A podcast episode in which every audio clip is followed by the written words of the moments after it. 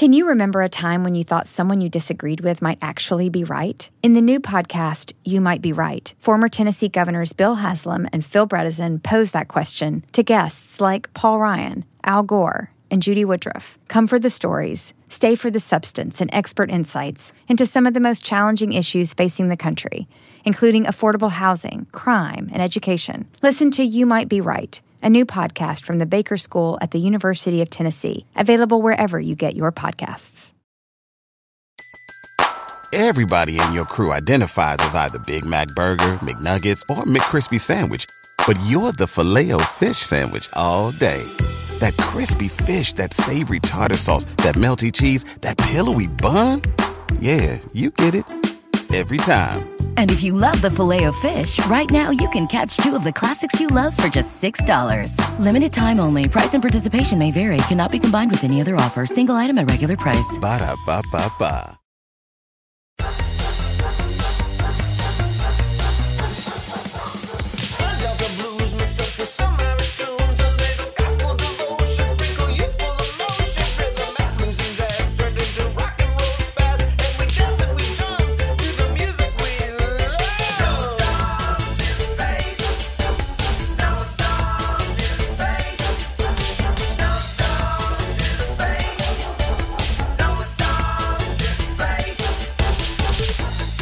Unfortunately, the princess has a flare up of syphilis and will not be Gone able quite to. mad. quite mad. Quite mad with uh, hallucinations involving cars, large cars. Menopausal. I, what? What? I don't The know. princess. The princess. Menopause. How do you say the the princess? How do you say that? The Princess. The princess. Menopausal. Menopausal. Syphilis. Syphilis. Unfortunately. That's cool. We, we should do a remix of that. yeah, if someone out there could do a remix of Princess. Unfortunately. And Syphilis. syphilis. Get that Mouse on that. Menopausal. Welcome to No Dogs in Space, everybody.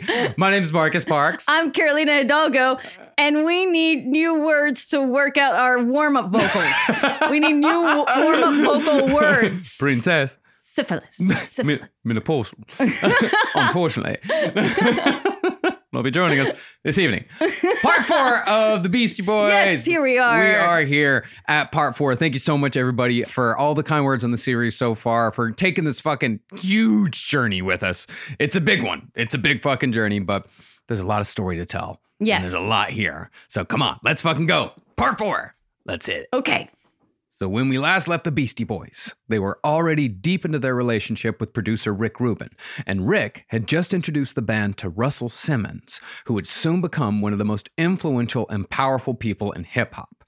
Now, we all know that Simmons abused his power by sexually assaulting dozens of women, but he's also a central character in the development of both hip hop and the Beastie Boys. And trying to tell these stories without Russell Simmons would be like making a Lord of the Rings movie and fucking cutting Gandalf. Yes, because when I think of hip hop, I think of Gandalf and the Lord of the Rings trilogy.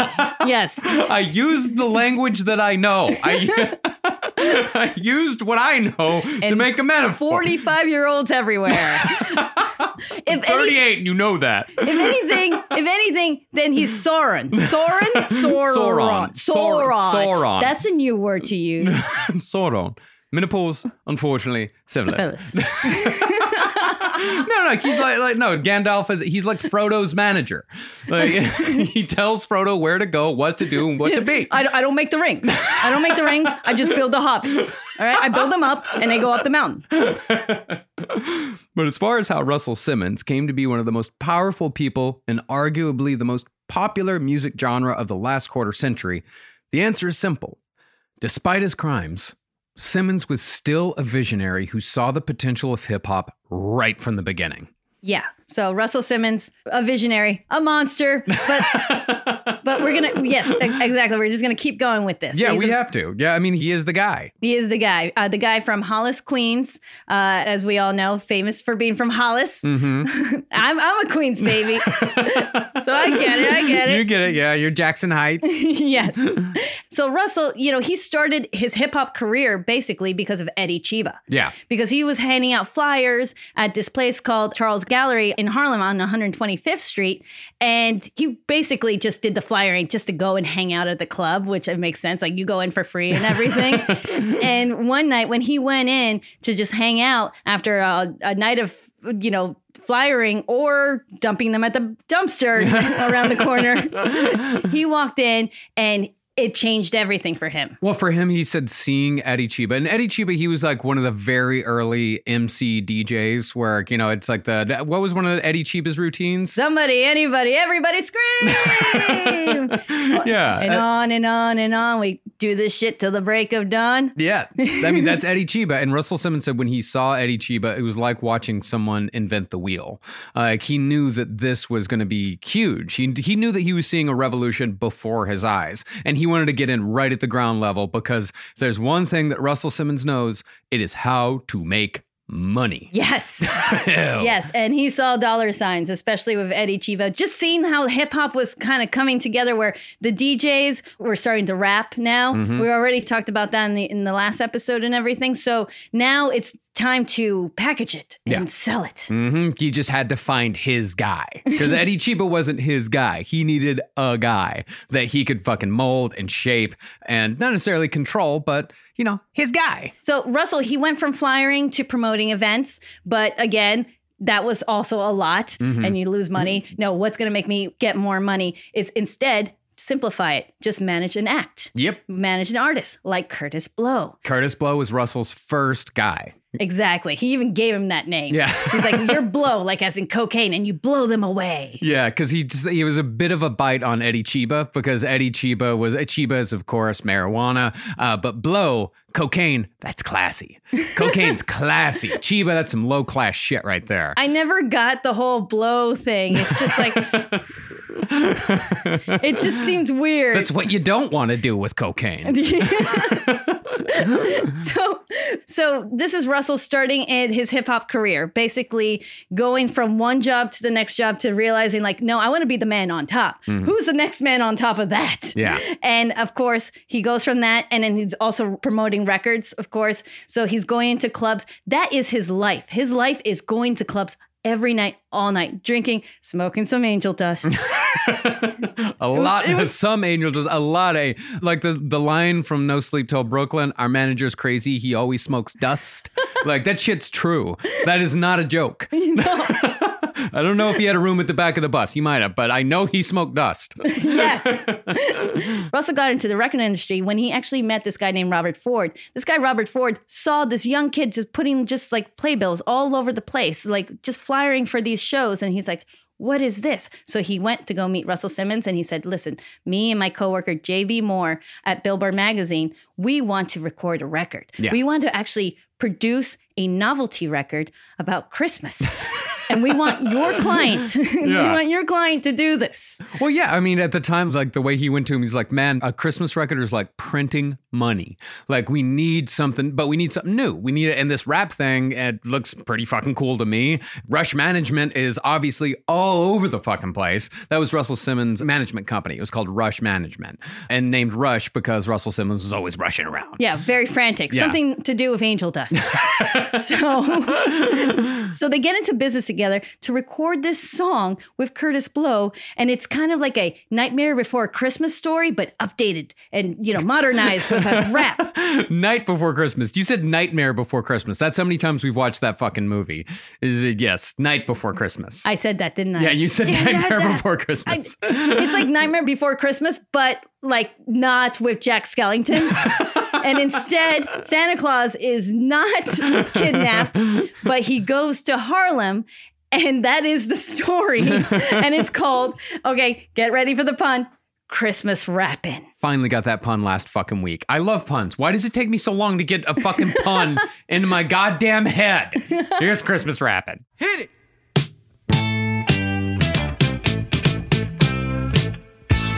Don't you give me all that jive about things you wrote before I was alive. Cause this ain't 1823, ain't even 1970. Now I'm the guy named Kurtis Blow, and Christmas is one thing I know. So every year, just about this time, I celebrate it with a rhyme.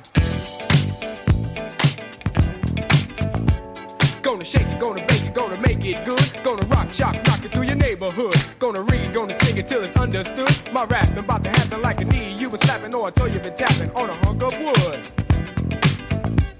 Bought a red suited dude with a friendly attitude and a slave full of goodies for the people on the block. Got a long white beard, maybe looks kinda weird, and if you ever see him, he can give you quite a shock.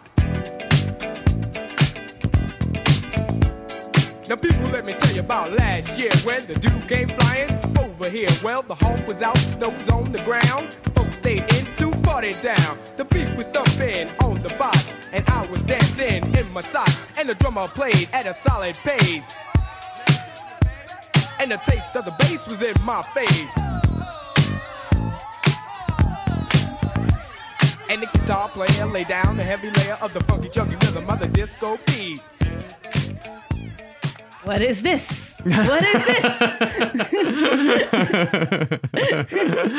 I'm not going to do the whole thing. I'm not going to, because the last time I sang a Nightmare Before Christmas song, some of our friends made fun of me. Yeah. So, Yeah. rightly so. rightly so. well, you know, from Kurtis Blow, Rush Management kept getting bigger and bigger and bigger. And Russell Simmons started getting more and more acts, one person at a time. Like he picked up Spider D, Jimmy Spicer, you know, Adventures of Super Rhymes, like, you know, Lowest Yeah, line. lowest line. Yeah, yeah. it, it rhymes, it rhymes, and it raps. And then eventually, Rush Management ended up managing who else but the Beastie Boys, years after Mike D first saw Kurtis Blow at Madison Square Garden opening for the Commodores. How did that happen? Now, the thing that made Russell Simmons different from all the other people working in the rap game at the time, like, for example, Sylvia Robinson over at Sugar Hill Records, was that Russell Simmons trusted his artists and trusted what the kids liked. Because Sylvia Robinson, Sugar Hill Records, fantastic stuff. They had Funky 4 Plus 1, you know, Grandmaster Flash and the Furious 5. The message was over there. Funk You Up. I fucking love that song. But Sylvia Robinson was still kind of running things like it was 1965. Like she was just treating her, she told her artists, you do what I say. I don't do what you say. If it's not my idea, fuck you. We're not doing it. Oh, where's my uh, royalty check? Fuck you. Oh, okay. Maybe not so harsh, but yeah, you're not fucking getting it ever. And No. I'll give it to you when I say it's time for you to get it. I think she was one of those like, oh, I don't know. Uh, uh, you know, what, come back later. and later, Sylvia Robinson's not here right now. Damn it. Uh, yeah, yeah. Come back later. You'll get it eventually. But she was uh, very much, uh, she was an old school music producer. Like Sylvia Robinson had been in the game since 1957. Yeah, she'd been around a long time. Love is Strange, you know. Mm-hmm. that, that was Sylvia Robinson. Come here, lover boy. She's Sylvia. Yeah, that she's Yes, Sylvia. Mickey? Oh, yeah, that is Sylvia Robinson. But Russell Simmons wasn't of that ilk. Russell Simmons had never been in the record business before. He didn't know how the record business fucking worked. All Russell Simmons knew was what the kids liked. Yeah, because he actually he would get his younger brother. Hey Joey, uh, can you and your friends come listen to this? And then he'd play like a song that he'd been working on w- with his clients and stuff. And if the younger kids weren't like bopping their heads to it, then that means it wasn't a banging song. Yeah. And then if they were just sitting there still like listening to like what, then Russ would be like, "Shit, man, we got to go back into the studio. We got to make sure it's banging." Yeah. But even though Russell Simmons could recognize talent, it took him years to recognize talent in his own home. Simmons spent year after year after year pushing off his little brother Joseph when Joseph asked if he could make a hip hop record. Just try it for a little while. Say record instead of record. It's great. Everyone, it's fucking 1984 in New York. Everybody's saying record. Like, it's just the way it fucking goes. And it wasn't until actually 1983 that Simmons finally made that record happen. That is true. Okay, so finally, Joseph finally gets what he wants, Mm-hmm. and he becomes Run. yeah, he becomes Run. He's nicknamed Run because of how fast he could DJ. And when he went into the studio with his friend Darryl, the result was, of course, Run DMC. And Run DMC held an outsized influence on the Beastie Boys. Boys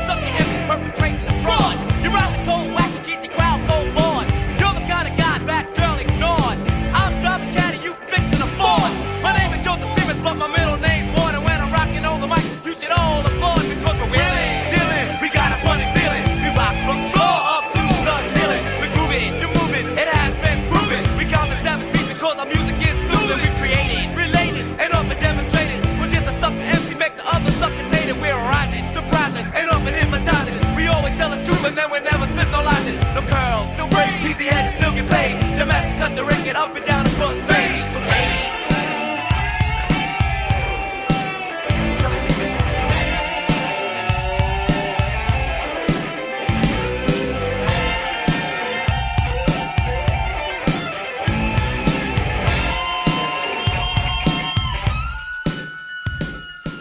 The thing, man. Is it not only are they like a big influence on the Beastie Boys, like as musicians, they are their friends. Yeah. like they're their butts. Well, more like older brothers. Yeah, more like older brothers. because they're cooler and a little more knowledgeable. And the Beastie Boys knew that. yeah, they absolutely knew that. Yes. So Run DMC, really quick. Can I do a real quick Run DMC Fucking thing? run it down. All right. Run DMC is made of three fly guys. Yeah. There's some I have to say fly because they're fly. All They of are. them are fly. They are. All right, we'll start with the first one. Run, as we know, is Joseph Simmons, Russell's younger brother. And Run started out like any younger brother would, helping out Russell with his, you know, promotion, just handing out flyers as a little kid. And then eventually also helping him out even more by DJing for Kurtis Blow's set. Because Kurtis Blow, remember, he was DJing and rapping, but when the show got bigger, like he couldn't be doing both. So they're like, okay, let's just get this 13-year-old kid and we'll call him son of Kurtis to do all the DJing. So perfect, great. And then unfortunately, Run breaks his arm while playing basketball. So they kind of had to be like, sorry, we had to replace you. So Run was a little disappointed that he couldn't go on tour with all the big boys, but luckily he had a really good friend named Darryl McDaniels. I love Darryl. Yeah. He's like the sweetest guy in hip hop. Oh man. Oh yeah, exactly. He was like a perfect complement to Run because Run is loud and extroverted and just really charming and really funny guy, really charismatic guy. And Darryl is just like this intelligent, quiet type of guy. Very He's a comic book nerd. He loves the X Men. Yes. Like he'll talk about the X Men all fucking day if you let him. Don't ask him about the X. Men. if you want to get away. Yeah. so so the two of them run and dmc they would hang out you know in their parents attic uh, in run's parents attic and like play the turntables work on rhymes like almost like playing like with dolls or action figures like just acting it out and so run after like having like a lot of fun like practice times of dmc he said listen when my brother russell lets me make a record i'm gonna put you in my group and dmc said yeah, okay, sure. I have severe stage fright. We'll see how that goes. like what I think is amazing about like these kids at this time is that I'm really starting to see like how much American culture comes from middle class Queens kids. Yeah. like the Ramones, Run DMC, like these are all middle class kids from Queens just fucking around and having fun. And the entirety, not the entirety of American culture, but like huge parts of American culture just come from these kids be like, hey man, you want to fuck around a little bit? Want to do your rock and roll stars? Yeah. Exactly. and then they fucking do it. And they change the goddamn world. I know. just by playing around and just and, and, and just working up the, pretty much working and learning their skills mm-hmm. and doing it on their own until eventually, finally, of course, Four years later, uh, when they finally graduate from high school, they're about to go into college. And that's when Run calls D and he says, Hey, remember what I said that one time when we were kids? Guess what? It's going to happen now. I'm finally going to make a record because my brother said it's okay. Finally. finally. yeah, because that's what Russell was always like for uh, years and years. Like, yeah, finish high school first. Yeah, get your degree first. Like every, it's always like finish school. You finish school, then I'll let you make a record. And Run's like, all right, man, I'll, I'll get my high school diploma, I guess. But uh, so finally, they finally get into the studio because Run had this great song called It's Like That. And then D, who was just the master at writing rhymes, like he had notebooks just full, full, single space, forwards and backwards. That's amazing. Like with all these great rhymes, and they were gonna go in the studio, and Dee even told like Run, he's like, listen, it's like that. That that's good. I like that song. Mm-hmm. But why don't we add and that's the way it is. almost, almost. And that's the way it is. and that's the way it is. Better. Thank you.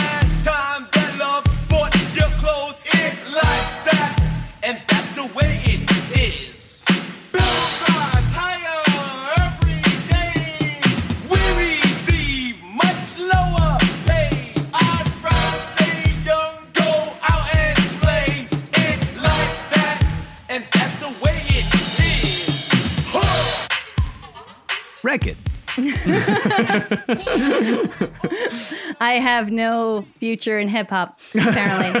but you know, you know that song actually when Russell Simmons sat down with Larry Smith because Larry Smith, legendary, legendary guy uh, who produced a lot of hits. It was actually his handiwork in there where they sat down and was like, okay, as far as the music goes. Let's make it like Afrika Bambaataa's Planet Rock. Yeah. You know, let's like make it loud. Let's like lots of drums. Like, and so they put it together and then they had the guys come in. And from that song and their B side, Sucker MCs, they got a multi record deal with Profile Records. And then they were just very excited and realized we need a DJ. Yeah. Did we forget to get one on the way there?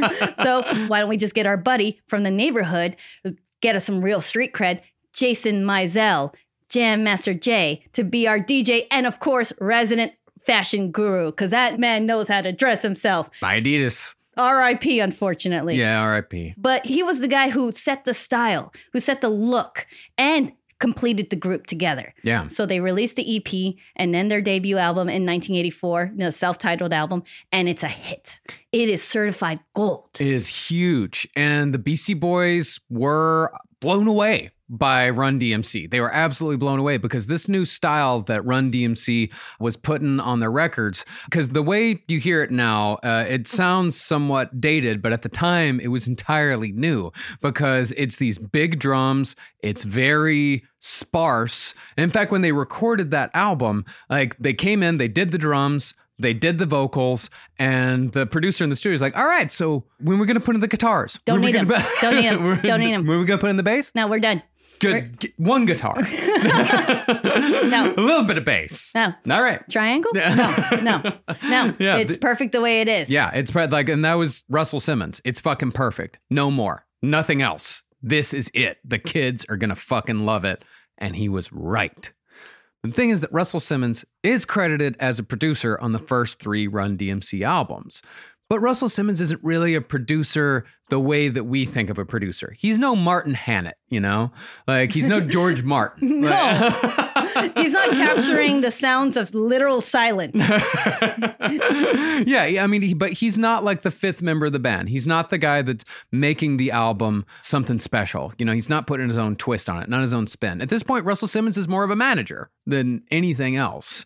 But however long it took him to recognize talent in his own little brother, Simmons still had an ear for both what was good and what would sell all at the same time, which is a rare talent. The problem, though, is that he had no idea how to transfer what he heard on the streets and the clubs into a record. For that, he'd need a producer with an equally good ear who could bring the talent to the forefront on an LP while giving it that original sound. That person was, of course, the overenthusiastic white boy from Long Island that Simmons had met at Danceteria. That was Rick Rubin.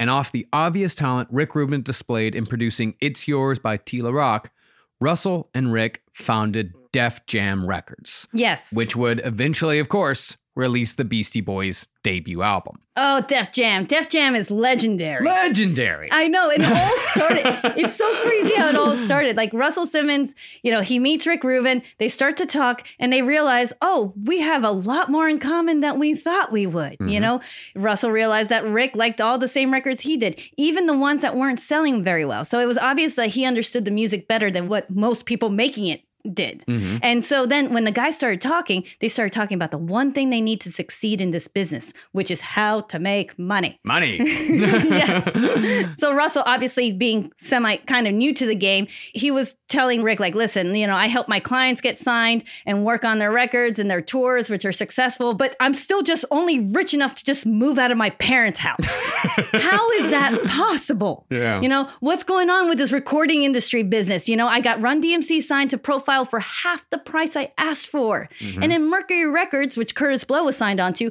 by the way, the first hip hop act to get signed to a major label, like a major one, they were ignoring Kurtis Blow. Like they barely promoted him at all. Mm-hmm. And so to Russell, it was so much work to barely make any money. So here comes the moment where Rick has a light bulb idea.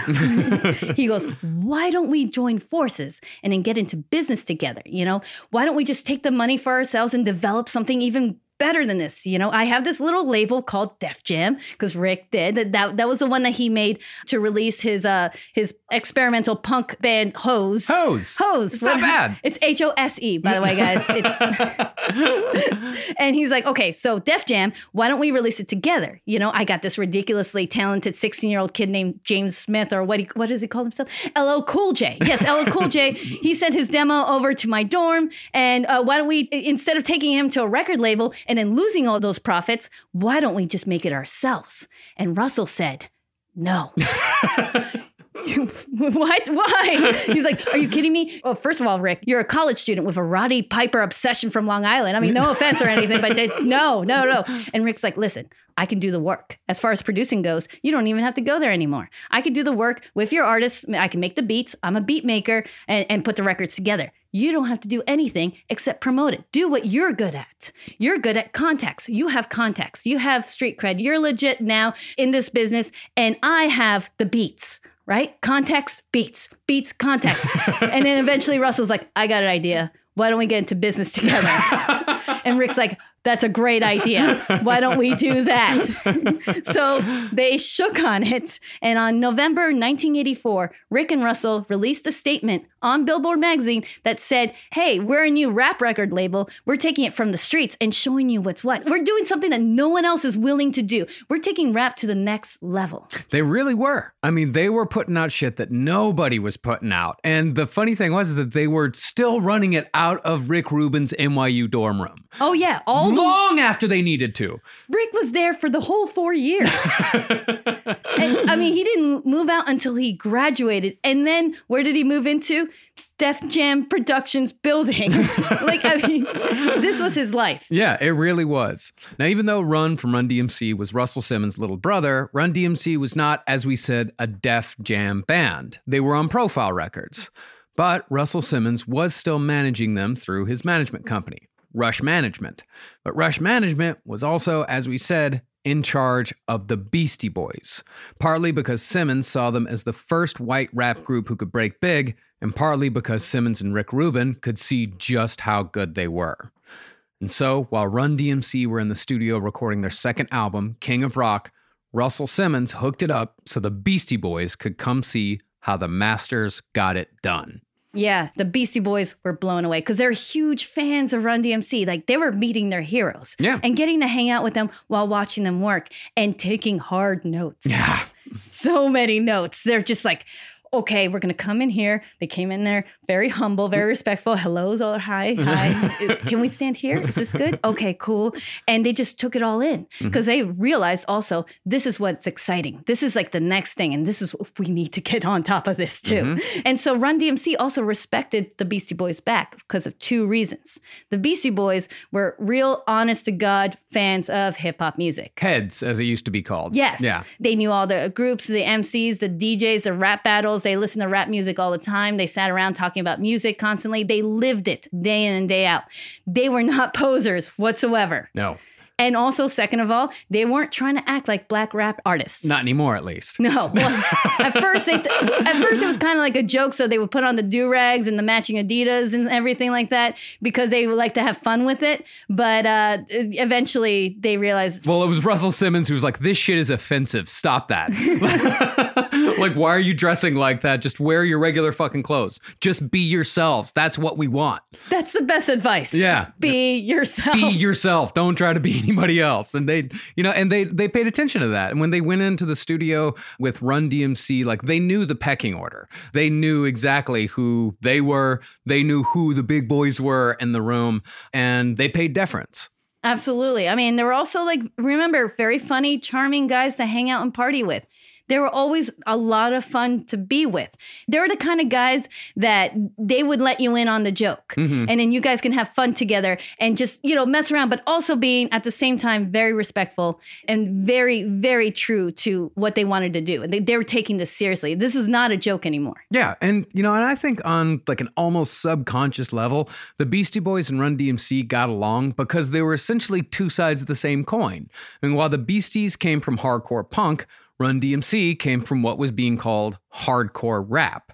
See, when it came to both hardcore subgenres, most anyone can participate provided a couple of weeks practice, as opposed to, say, classical music or jazz. That shit's lifelong, and even then, you still might be just eh, fine like after just a fucking horrible, horrible amount of work. There's a lot of theory to it. There's, Yeah. a, there's a lot to it. Instead, this is more stripped down. yeah, More har- accessible. It's so much more accessible with hardcore punk. Like you grab a guitar, you learn two chords, not even three chords. You learn two chords, play them over and over again as fast as you can, scream a whole bunch. You got a hardcore punk song. With hardcore hip hop, you get a friend that can do a little bit of beatboxing, or just have a guy do this and just can't keep a beat, and you start rapping, uh, and you've got hardcore hip hop. You know, it's like that's it's as simple as could be, but both are extraordinarily hard to do well. Oh, that's a trick. How to do it well. I mean, but even so, the instrumentation, it's simple and stripped down. The lyrics are raw and real. And most importantly, the subgenres are both personal. But while hardcore punk and hardcore rap have a lot in common ideologically, they couldn't be more different musically. While hardcore punk is all about being fast, bands like Run DMC were purposefully slow. Actually, that was one of the big criticisms before Run DMC even came out. They were like, "This shit's too slow. No one's gonna dance to this." Like, Yeah. how do you? Because by at that time, a lot of hip hop that was being released, especially like Sugar Hill uh, record stuff, it was more disco. It was a lot more disco. I mean, hell, even the Fat Boys were called the fucking Disco Three. Yeah. You know, there was like it was stuff to dance to. Even Kurtis Blow, you could dance to "These are the Breaks." You could still dance to Yeah, that. because it was meant to be part of the entertainment Mm-hmm. instead of zeroing in and focusing on the rapper. And this is where we're going. We're moving away from the DJ, so n- not so much the DJ now, and now we're focusing on the rapper. hmm And when it came to instrumentation, Run DMC hardly had anything beyond a beat in the early days. But when they did use guitars, the riffs belonged more in an arena than in the basement of a Unitarian church.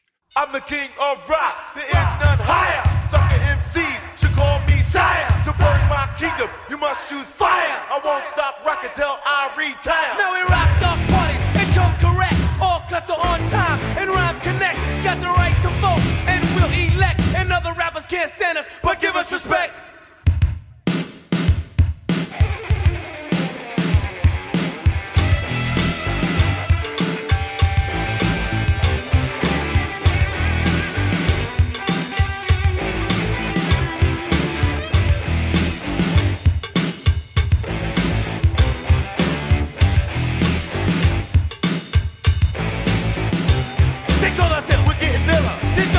No. It's not Michael Jackson, and this is not Thriller. It's one death rapper. I know I can hang. I'm ripping Run DMC like Cooper Cool in the gang. Roll to the rock, rock to the roll. DMC stands for devastated mic control. You can't touch me with a 10 foot pole. And I even made the devil sell me his soul. Now, at this point in the Beastie Boys' history, they were paying a hell of a lot more attention to Run DMC than, say, they'd been paying attention to Minor Threat a year or two before. So when the Beasties recorded their first single with Rick Rubin for Def Jam, they and Rick both followed Run DMC's lead. Now, the Beasties admittedly did not want to use a hard rock song for the sample in Rock Hard, which laughably, it's a terrible name. It's I, I know, I know. It, it is. Uh, it's not sexy. no. but Rick Rubin convinced them that for their first single, the best choice for a sample was a riff from one of the cockiest cock rock songs in all of cock history. And how vast is cock history? anyway, I just want to know. vast. It's vast. It's vast. no, they fucking used Back in Black. From ACDC. From AC/DC.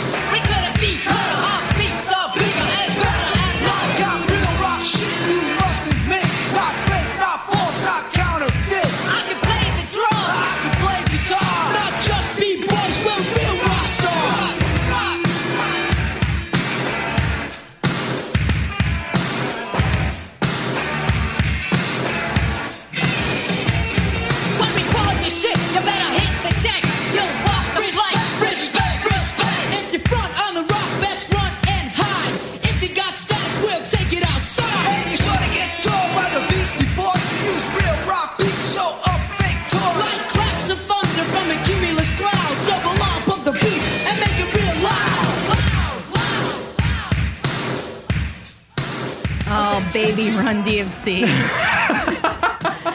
you know, a lot of that is, like you said, Rick's influence because Rick came from like Led Zeppelin and ACDC and Motley Crue. Mm-hmm. And the guys is like, what is this? okay, all right, do what Rick says. That that was always a thing. Yeah. There, there was probably, should have been a sign somewhere in the Def Jam, you know, in his dorm room, really, where he ran it. Just listen to Rick. Yeah, just listen to Rick. And, you know, nine times out of 10, Rick Rubin was fucking right. Yeah. One time out of 10, he was wrong. It was very wrong.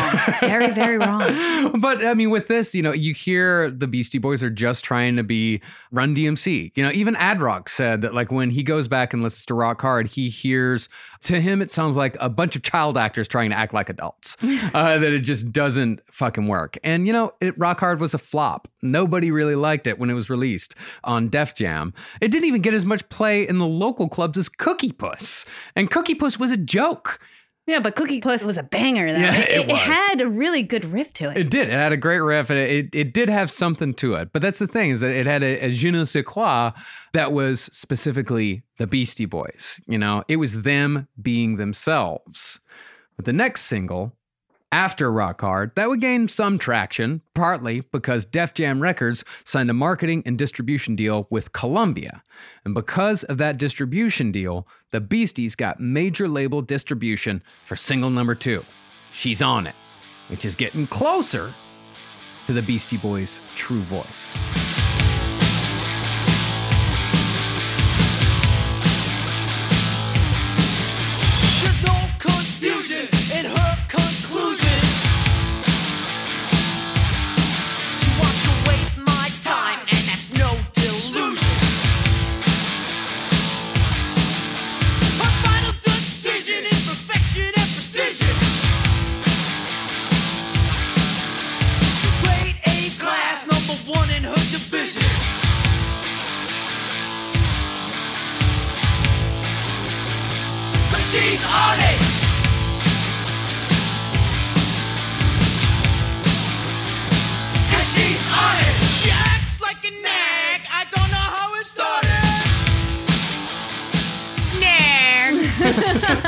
I know. yeah, I mean, this it does. This song marks the next step in the Beastie Boys evolution. She's on it was the first Beastie Boys video. You know, it's very much like it's 1985. It's very much 1985. It's a 1985 video. It's three horny boys chasing around a hot girl on the beach. Yeah. wow, you really actually that's it. That's all it is. It really is. I mean, it's, it's Looney Tunes. It, it's Yeah. it's silly. It's campy. It's fun. Rick Rubin, you know, he went to NYU for film school, and so he he directed it. Yeah. and it, and it is it's just fun. It's silly. It's ridiculous, but uh, I think that was the whole point. Yeah, of course, that's the whole point. Yeah, they stayed at Rick Rubin's parents' house in Long Island while Yeah. they filmed it. And, and the sexy blonde lady like Mm-hmm. had to like stay the night in Rick's childhood ho- uh, like a bedroom. I mean, in, in his little twin bed. Who knows how many times he's oh god. anyway, but you know they were very nice to the lady. I hope they washed the sheets. she had nothing but the best things to say about the Beastie Boys. Yes. Is America's primary system working? Is the Electoral College still the best process for electing a president? Could a third party candidate ever be successful? In a new season of You Might Be Right, former Tennessee governors Bill Haslam and Phil Bredesen gather the country's top experts to explore these issues and more as we approach the 2024 presidential election. Listen to You Might Be Right, a new podcast from the Baker School at the University of Tennessee, available now wherever you get your podcasts. Everybody in your crew identifies as either Big Mac Burger, McNuggets, or McCrispy Sandwich. But you're the Filet-O-Fish Sandwich all day. That crispy fish, that savory tartar sauce, that melty cheese, that pillowy bun. Yeah, you get it. Every time. And if you love the filet of fish, right now you can catch two of the classics you love for just $6. Limited time only. Price and participation may vary. Cannot be combined with any other offer. Single item at regular price. Ba-da-ba-ba-ba. Now, the Beasties were doing all right at this point in time, but the star that was truly on the rise here was Def Jam, the label itself. After a story about hip hop ran in the Wall Street Journal calling Russell Simmons the mogul of rap, a film producer from Israel named Menahem Golan took notice. Now, if you haunted a VHS rental store in the 80s, or if you haunt the darker corners of Prime Video today, I do sometimes. as do we both, then you're well acquainted with Cannon Films, which was Menahem Golan's production company. Responsible for everything from The Happy Hooker to The Happy Hooker Goes to Washington to The Happy Hooker Goes Hollywood. Did she go home? or he? They? it was a woman, The Happy Hooker. It's just a, it's a woman named The Happy Hooker. It's very sexy. It's sexy. All right. But you know, Cannon they made trash. Aside, of course, from Texas Chainsaw Massacre 2. Oh yeah. Yeah. Of course. Yeah, but they also made like Emmanuelle Six. Uh, Oh, the Emmanuelle movies. they made one of them. Oh, like oh, they I- made Death Wish Three. Like it's just Oh, and Breaking. yeah, Yeah, the the breakdancing movie of the year. and Breaking two, Electric Boogaloo. It's not just a hacky joke. No, no, it's it, it was real. I'm was sure real. the tagline probably said like, "This is a real movie," kinda. well, Golan figured after reading the article in the Wall Street Journal, he saw another fad. He saw disco, you know, like let's make it just like, you know, there was a ton of disco movies. Saturday Night Fever, of course, was a disco fad movie. He figured let's make a hip hop fad movie and just make a quick buck, just like I did with Gas Pump Girls, Hospital Massacre, and Othello, the Black Commando. Wait, Gas Pump Girls didn't get their own trilogy. wow. But since Russell Simmons correctly didn't see hip hop as a fad, he declined Menahem Golan's offer and instead chose George Jackson and Doug McHenry to make the movie that fictionalized the founding of Def Jam, what, a year or two after Def Jam was founded? Yes. that film was one of our favorites. It's got a wonderful scene with the Beastie Boys right in the middle. It's Krush Groove. If you've never seen Krush Groove, fuck, go watch Krush Groove. It's so much fun. yes, it, it's not as big as ET, um, but you know the working title was Rap Attack. oh, oh. Rap Attack. Rap Attack. So yes, the, the plot of Krush Groove, the movie, uh, it's a Hollywood fictionized version of the lives and careers of Russell Simmons, Run DMC, Rick Rubin, and the whole making of of Def Jam, Mm-hmm. pretty much. But it's very much fiction Yeah. you know of them doing this and the funny thing is like they've been doing this for a couple years and they're like it's time to have a memoir you know like we're gonna make this movie and so it's like pretty much about like a young record promoter which is supposed to be russell simmons played by Blair Underwood, who manages his younger brother's rap career, played by Run, and the rapper's name is also Run in the movie. and then Russell, you know, Blair Underwood, partners up with a college kid who runs their record company out of his dorm room. That guy's name is Rick, and that's Rick Rubin in the movie. Rick is played by Rick Rubin. Exactly. Rick Rubin plays himself. Every- Run plays himself. Kurtis Blow plays himself. Exactly. Except for Russell Simmons, they get Blair Underwood because Russell Simmons, let's just. He- He's he's not a, a Hollywood guy. Oh, he, he has one cameo in the movie, and he's wearing a t-shirt that's way too tight for him. His belly is fucking out. He looks gross as fuck. Like he looks super fucking gross. Yeah, no, he he definitely uh, filled out that that he has that final form of the uh, the retired cop always fishing. He's always fishing. That's that's what he looks like. Yeah, and Russell Simmons also has a pretty strong lisp. He's not going to be a leading man. Yeah, but then they hire like a very attractive actor named Blair Underwood with abs, like doing pull-ups, and Russell's like, "Yeah, that's me." Come on. And then he has they just for some reason throw in this weird romantic subplot with Sheila E. You know, who's one of Prince's proteges. Uh, and it has a very awkward sex scene between Blair Underwood and Sheila E. There's no reason why that should be in there when the Beastie Boys only get one fucking scene. And the Fat Boys just spend the entire time with the Fat Boys. The Fat Boys are in the movie too. They're great. They spend three, four, five minutes just in a Sbarro, rapping about being fat, rapping about how much they love Sbarro, how much they love food, and then they just get the fuck out of there. It's a masterpiece. what we're trying to say that this movie's a masterpiece. It is. It It's is wonderful. Its faults, but the Fat Boys being hilarious are they're hilarious in it. LL Cool J is super. I mean, he's super cool in it too. Mm-hmm. And then New Edition I had a cameo, Dr. Jekyll, Mr. Hyde, and of course, like you said, the Beastie Boys singing their song "She's on It" Mm-hmm. at Disco Fever to a huge enthusiastic crowd, which obviously we're about to find out was far from reality. so you see, this is all fiction Yeah. but it was a hit movie. Yeah. It really was. Uh, uh, as I said, it's not ET, but it was big for what it was. Although that was also around the time actually that Kurtis Blow, after that movie wrapped, he left Rush Management because it was hard for him to deal with the fact that Run DMC star was much bigger mm. and Kurtis Blow not so much. And he would have to actually open for them at a festival. So they kind of changed the headlining, like be- instead of like, you know, Run DMC opening Son of Curtis, mm-hmm. now they had to switch. And it just it didn't gel well with Kurtis Blow's ego at the time. Yeah. And so he just couldn't take that. So he went to LA to continue his career there. Mm-hmm. And and you know the Beastie Boys like they they're in it for what 45 seconds Yeah. a Just- minute yes. something like that but hey they're still they're out there you know like that people are starting to see who the Beastie Boys are and even though the Beasties were great in that Krush Groove scene they still really only had four hip hop songs of their own that they could perform live. They had She's On It. They had taken a song, like Run DMC had given them a song called Slow and Low.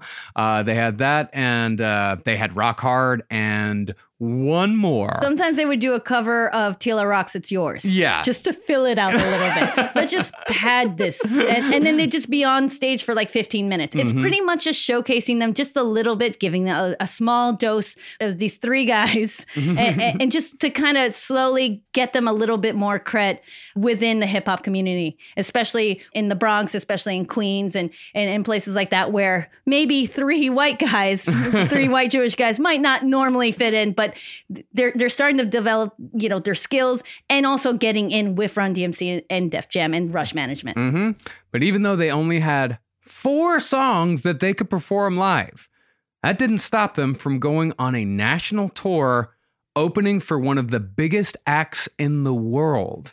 In 1986, the Beastie Boys toured America opening for Madonna behind her album Like a Virgin.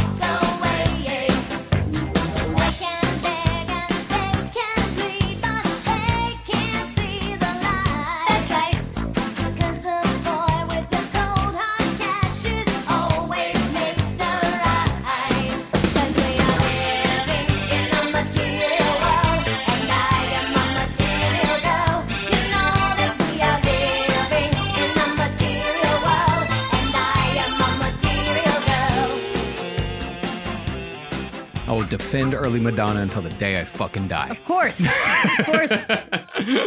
she was like the real deal for me, especially I, I think uh, Erotica came out and uh, gosh, I can't forget. And then there was Ray of Light. Mm-hmm. That was my jam. Like that was, and then of course going back to like a virgin, material girl, like a prayer. Oh my Mm-hmm. God, like a prayer. yeah, they're great fucking songs. Yes, I've always been a very big fan of Madonna.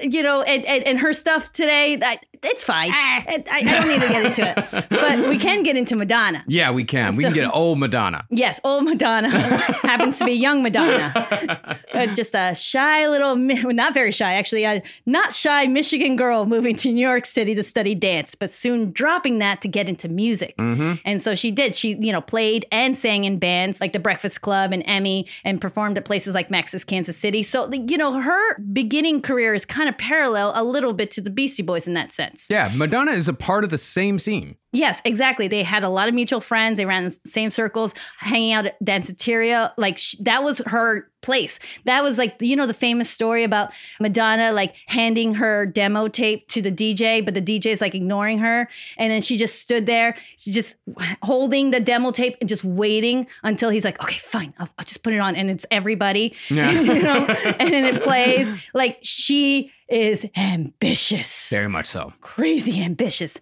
And so she got her break when Mark Kamins, who DJ'd at Danceteria, helped her out with her demo, which led to Sire Records watching her perform at the same club on a variety show that Howie Montaug would put on called No Entiendes. Yeah. Yeah, so from that, she signed with Seymour Stein from Sire Records and released Everybody as a single, and then Burning Up, and then her debut album that came out in 1983, followed by her second album, Like a Virgin, in 1984, which led to her first major tour in 1985 with the Beastie Boys opening for her.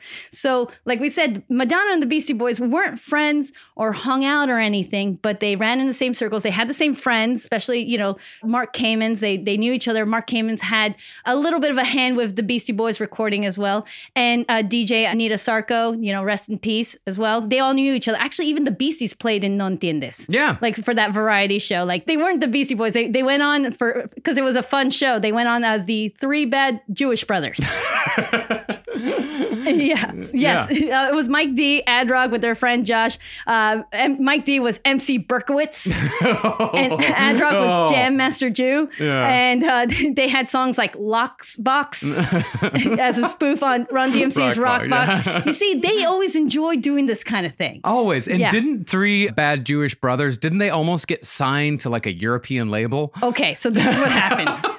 They did their little show. They did their show once, and then the people at Celluloid Records asked them for a meeting because they were interested in signing them.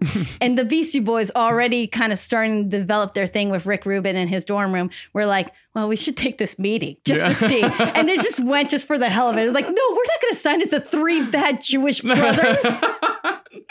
I mean, maybe it would make our moms proud, Yeah, but maybe. it's not a good idea. but yeah, I mean, to the point, like Madonna was a part of the same scene as the Beastie Boys. They were signed to Sire Records. You know, they were signed to the same fucking label as the Ramones and Oh, yeah. and the Talking Heads. Like that's the bizarre part about this whole fucking thing. But as far as how the Beastie Boys actually got on tour with Madonna, who by the way, this was Madonna's second album. Holiday had already come out. She's already making hits. She's becoming one of the biggest fucking artists in the world. But how the Beastie Boys got on, it all came down to the clever machinations of Russell Simmons.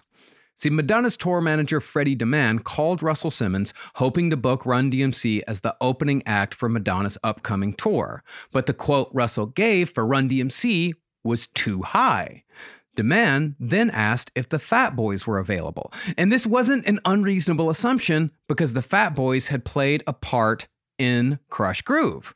That was pretty much those are the two plot lines. One plot line is Def Jam, the other plot line is the Fat Boys. I like to eat. I like to eat at buffets. I love buffets, so I get it. Yeah, I get it. I get it too. But the problem was is that Russell Simmons didn't manage the Fat Boys. But without missing a beat, Russell still said, "Fat Boys aren't available. Sorry, but who I do have is the Beastie Boys, and you can have them for the bargain basement price of $500 a show." Well, that seems like a good deal. It was a great deal. And fucking Freddie DeMille was like, all right. Yeah, why not? They run with Run DMC, so how bad can it be? Well, let's find out. Four songs. So they had four songs. Like, do you guys have anything else? It's like, well, I could try Cookie Puss again.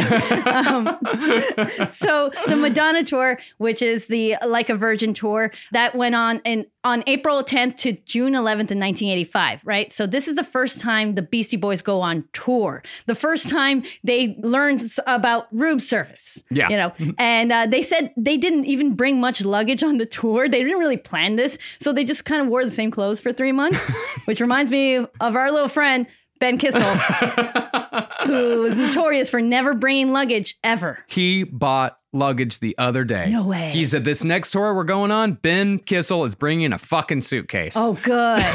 Because I remember what last time, and like when we were in Australia or something, and Ben's like, "Hey, do you have a comb?" and I'm like, "Dude, just just get a bag." Why am I gonna get it back? The the fucking hotel, they just give it to you. They give you everything you need. Why am I gonna bring stuff when the hotel gives you everything you need? I can wash my underwear in the fucking sink. Why do I need to bring more underwear? My favorite one was uh, I forget we were in Minneapolis and Ben used a fork to comb his hair like Ariel from The Little Mermaid.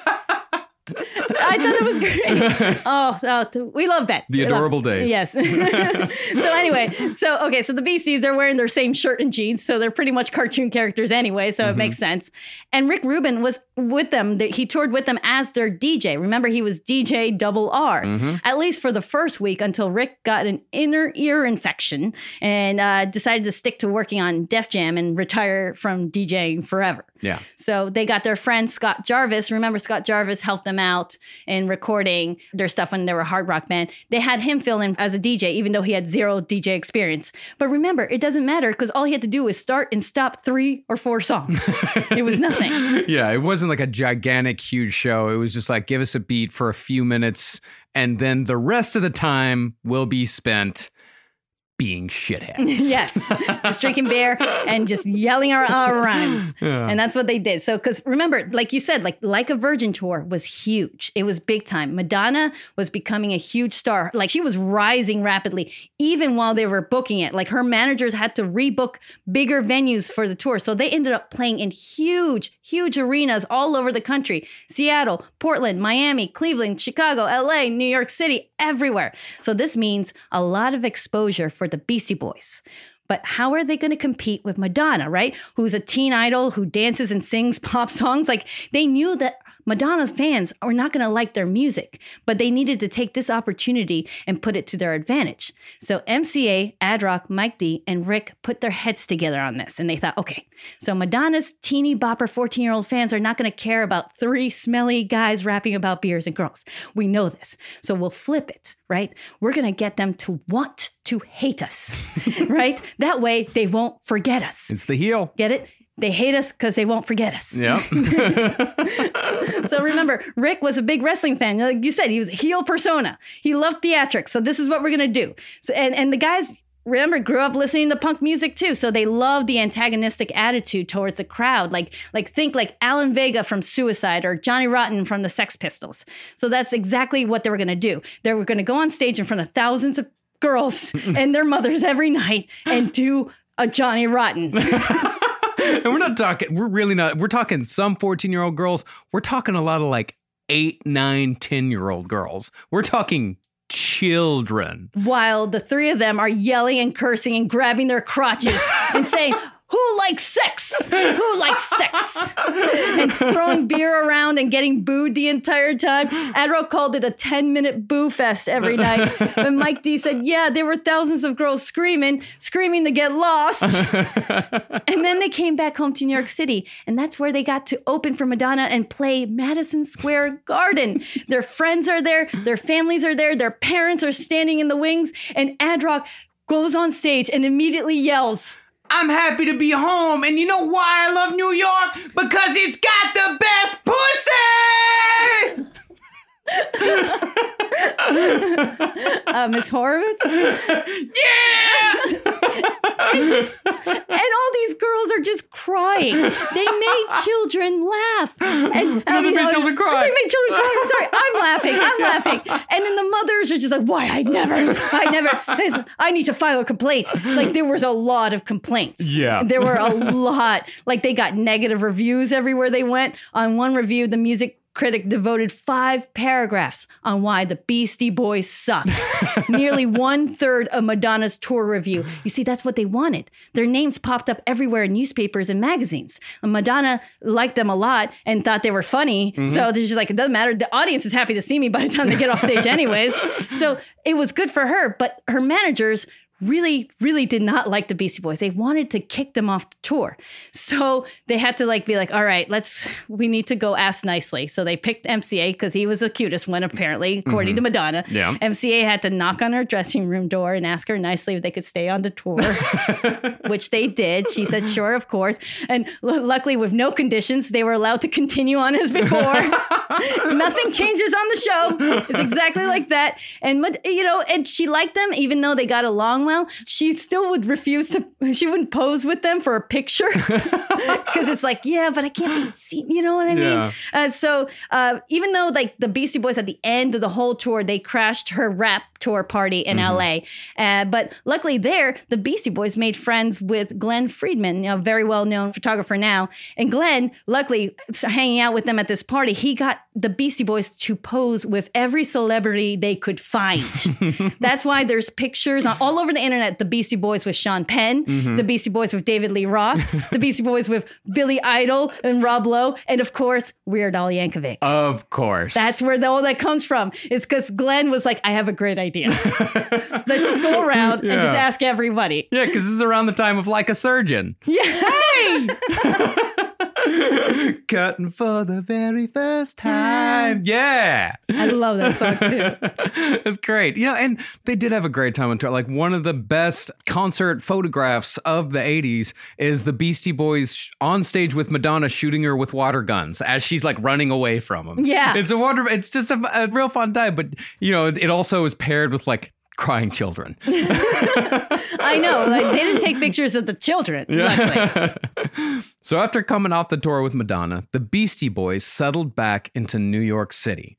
They moved out of the asphalt apartment on Chrystie Street. Mike D moved to Barrow Street. Ad Rock stayed in Manhattan somewhere. And MCA moved to Brooklyn, where he puzzlingly became the super of his building at like 21. Yeah. No one knows why he was super. No one knows how he was super. But it's cheap. It's free. yeah, it's cheap and it's free. But he also, no one knew. It was like, how, you don't know how to fix a fucking radiator. Someone's radiator broke. Fucking MCA figured it out. Well, he can always figure it out. One thing I did learn because I used to work with somebody who was a super building, you don't really need any qualifications. All you have to do is just show up when they call you about something. So imagine like, you know, you're calling up and be like, oh, my toilet's broken. And MCA shows up. Says, What's the problem? Well, at this point in the Beastie Boys' career, they had, in Ad Rock's words, nothing to do but nothing. But as it goes with the Beastie Boys from here on out, nothing to do is essential to their creative development. During this time, the Beasties became obsessed with three songs in particular Christmas Rappin', which you heard earlier, The Return of Leroy, Part 1 by Jimmy Castor, and this 1986 classic from Slick Rick, which is, of course, one of the most influential hip hop songs of all time. We also got to give a little shout out to Dougie Fresh. Hit it.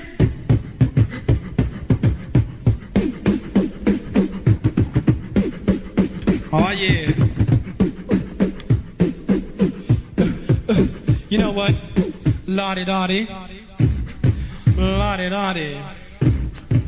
Lottie. Lottie.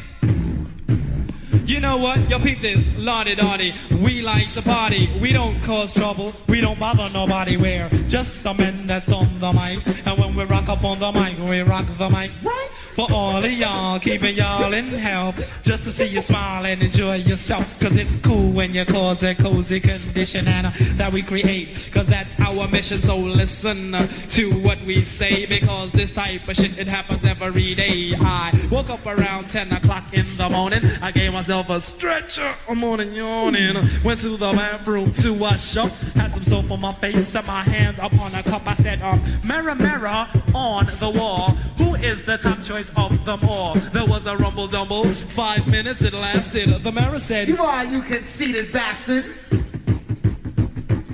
But that's true. That's why we never have no beef. So then I washed off the soap and brushed the gold teeth. Used to have love Olay cause my skin gets pale. And then I got the files for my fingernails. Due to the night and on my behalf, I put the bubbles in the tub so I could have a bubble bath. Clean. Yeah. Yep, storyteller. Yeah. Great, great, smooth storyteller. That's Slick Rick. Slick Rick's the fucking best. So inspired by these songs, particularly the Hold It Now from Christmas Rappin' and the Hit It from Lottie Dottie, Yeah. the Beastie Boys went into the studio all by themselves without Rick Rubin and found their voice with their first hit single, Hold It Now, Hit It. Now, for the Beastie Boys, Hold It Now, Hit It was the song that changed everything. They weren't trying to sound like anybody else, and they were putting together samples from songs they liked with beats they made to create something that was, for the first time, unmistakably the Beastie Boys.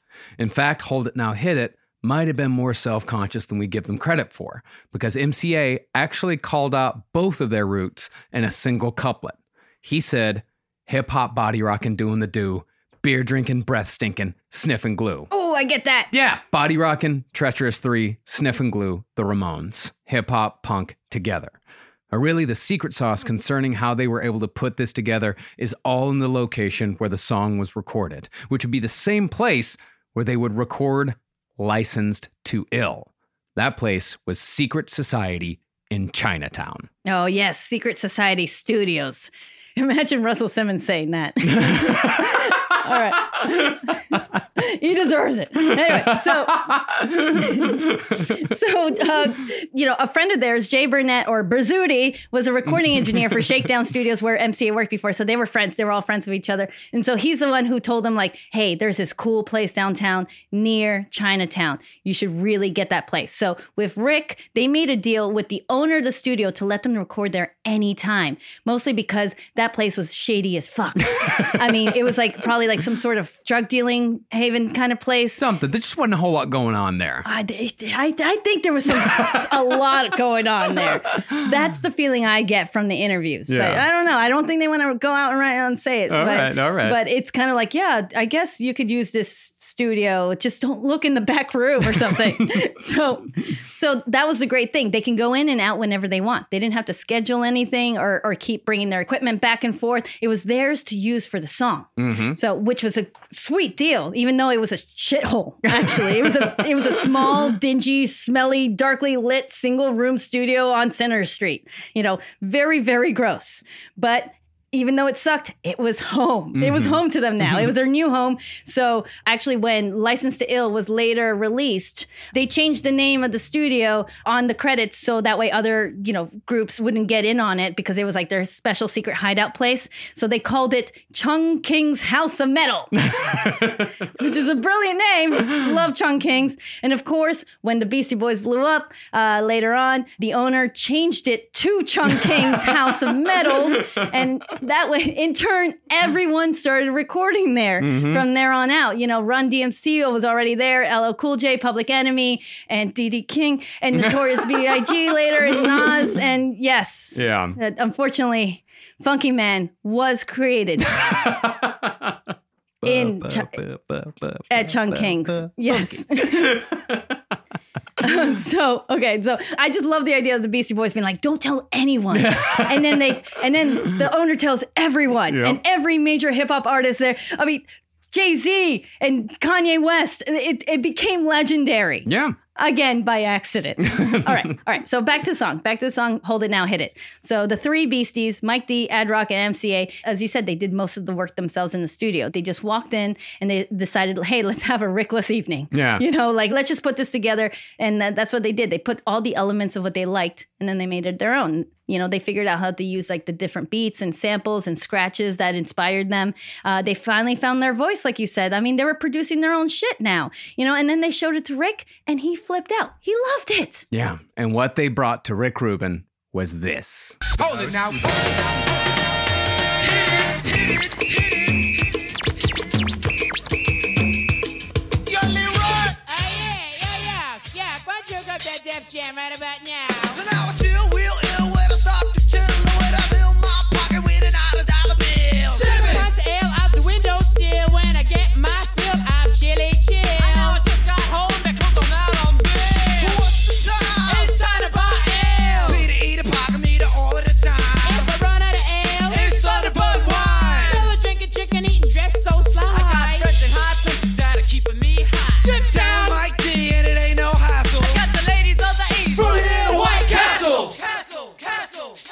castle. Hold it now.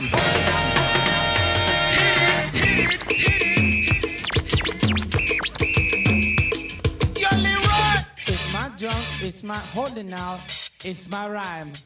Now I see Adam Yaga in the place to be. Uh, the girls are on me cause I'm down with Mike T. I'm down with Mike D, and it ain't no baloney. For real, not phony, OE and rice I come out at night cause I sleep all day.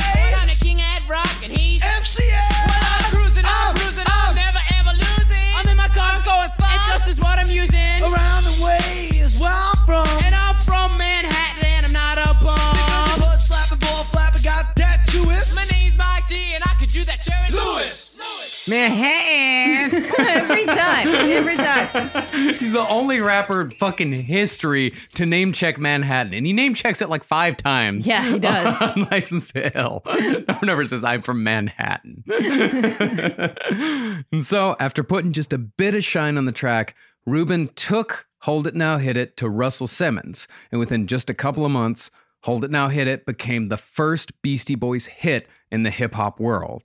Almost the entire community recognized the Beastie Boys for their newfound talent, from the heads to the clubs to the radio DJs. And off that momentum, Russell Simmons had the Beastie Boys open on Run DMC's Raising Hell tour, which of course was when Run DMC released this fucking song.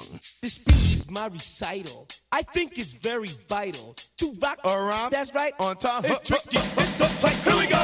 It's tricky to rock around. To rock around. That's right. On time. It's tricky. It's tricky. Tricky. Tricky. Tricky. It's tricky to rock around. To rock around. That's right. On time. It's tricky. Tricky. Tricky. I met this little girlie.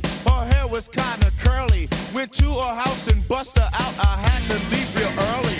These girls are really sleazy. All they just say is please me. Or spend some time and rock a rhyme. I said it's not that easy. It's tricky to rock around, to rock around. That's right, on time it's tricky.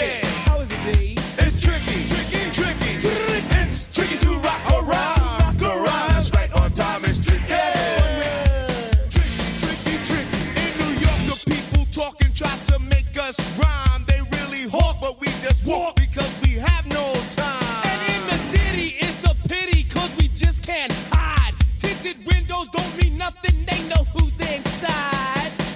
It's tricky to rock around, to rock around. That's right, on time it's tricky. How is it, D? Tricky, tricky, tricky, tricky. It's tricky to rock around, to rock around. That's right, on time it's tricky.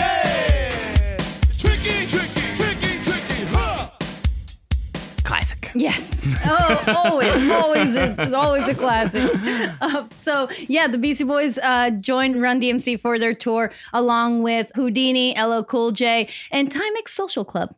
Yeah, R and B band, just kind of yeah. Interesting. Were they a mm. Rush Management band? I, I believe. Yeah, probably. Yeah, Yeah, yeah. yeah. but then def- right next to Oran Juice Jones. yes, exactly. but I mean, of course, this is a way to showcase LL Cool J, who's become a huge star. Whodini already, he's legit, and then the Beastie Boys getting to do their 15 minutes Yeah. in the beginning, and they opened the show pretty much. And the funny thing is that sometimes the Beastie Boys, actually, almost every time, they weren't on the lineup, like on the ticket stubs or on the marquee, because it's just like a full lineup. Because they would, you know, say like Run DMC, LL Cool J, Whodini.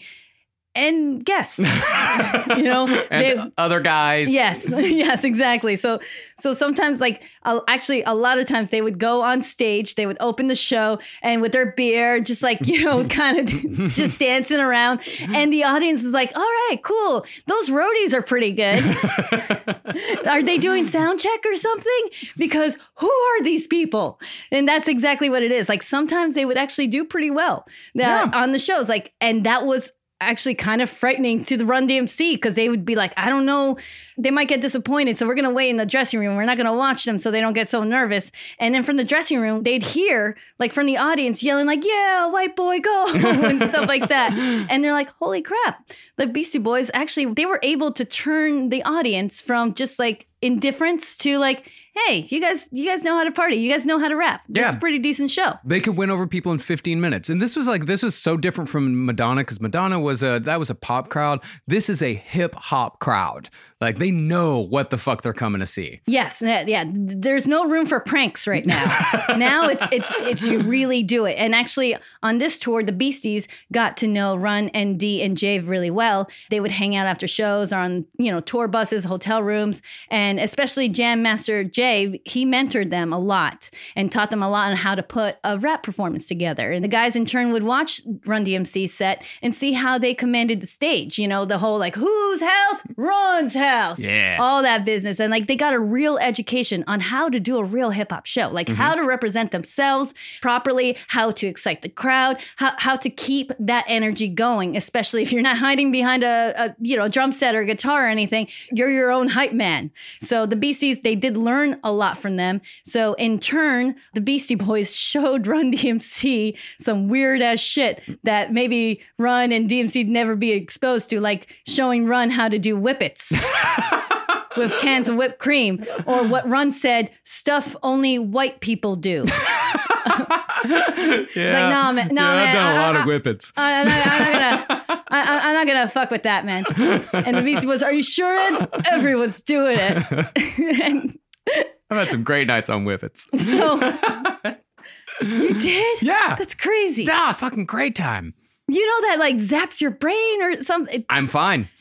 You are. you are. I mean, you are. That was many years ago. I I did the whippets. It was that was college. It's college time. That's what you do whippets when you're a kid. You don't do whippets in your 30s. No. uh, that's your teens, your 20s. Yeah, early 20s, My mid 20s. No more whippets. Wow. well, Run DMC, they were they were just like, this is hilarious. Yeah. If anything, thank you for teaching us a part of your culture. uh, hey, did I mention we showed you how to put on a hip hop act? and you. Anyway, it's fine. It's fine. Good trade. Good trade. And the shows, you know, they went off really well most of the time, except for, unfortunately, kind of towards the end, they performed in Long Beach, California. And uh, this was be- actually even before the Beastie Boys took stage. This is when Whodini was on. A huge fight broke out with over 40 people were injured. It was just a nasty riot. Apparently, there was some sort of gang warfare going on between two gangs at the show. And the venue didn't handle the security as well. Uh, they refused to even let the police come in at first. That That's some of the accounts saying, like, oh, we don't want to call the cops because then people are going to find out about this. And obviously, it got much, much worse. And then the news chopper came and all this stuff, and all these people writing in newspapers on how this, you know, rap music is so violent. Yeah. And meanwhile, Run DMC's like, what do we do? What did we do? we didn't even play that night. How Yeah. are we inciting violence? Like, but this was a chance for, I guess, the media and politicians to like take a stand or something Of and to make the, you know, make themselves look good. Like even Tipper Gore, Yeah. good old Tipper Gore Ah. said, I believe there's a subliminal message in rap music that it's okay to beat people up, which is like such crap. Even Run said, Hey, why don't you listen to our record? Listen to every single word and tell me if you find that. And obviously, silence. Obviously, Yeah. obviously, yeah. Why don't you, Tipper Gore? Why don't you listen to Run DMC's album and then maybe you'll learn a thing or two? Thank you, Jello. Jello, Biafra everyone. Thank you.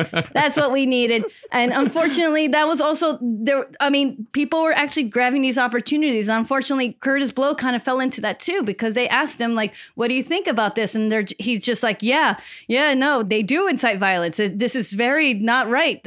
It's their fault complete. Like you putting on the blame on them, and then a few months later, walking back on that. Oddly enough, by saying, "Listen, now they're my brothers. We don't work together anymore." But um, I, I guess I just fell into you know a lot of people paying attention to me. I'm very sorry about that. Yeah. I, I'll do anything for them. I will stand with an Uzi with them, which is a very strange way of saying that he they don't incite violence by Yeah. being like, I'm willing to kill a motherfucker. So, so that's the Raising Hell tour. Yeah. Hell was raised, but it wasn't. Had nothing to do with whoever was on No, stage. it had nothing to do with Whodini, Run DMC, or the Beastie Boys. But the Beastie Boys, fresh off a touring with their heroes, returned to New York City to put the final touches on their debut album. That's right, ladies and gentlemen. It's finally time to talk about Licensed to Ill. yeah. Because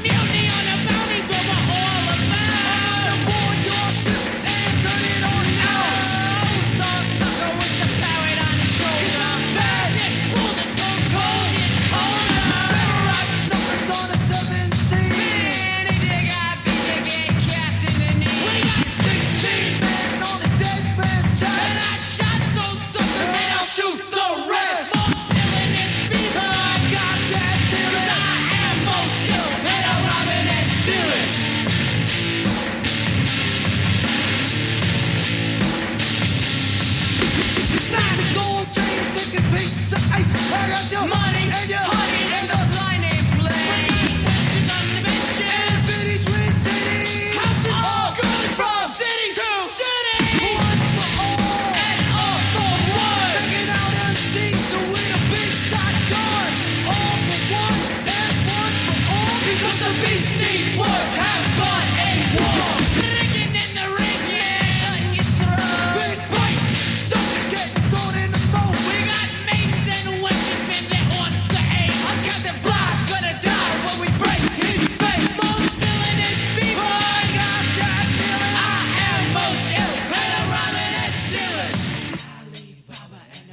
that? Them kind of layering on top of each other, doing the accents on certain words. Mm-hmm. Run DMC, baby. Or Cold Crush Brothers. Or wanna go- Treacherous 3. Yep, exactly. Mm-hmm. Taking the old school and, and, well, we're still in old school, taking the older school into less old school.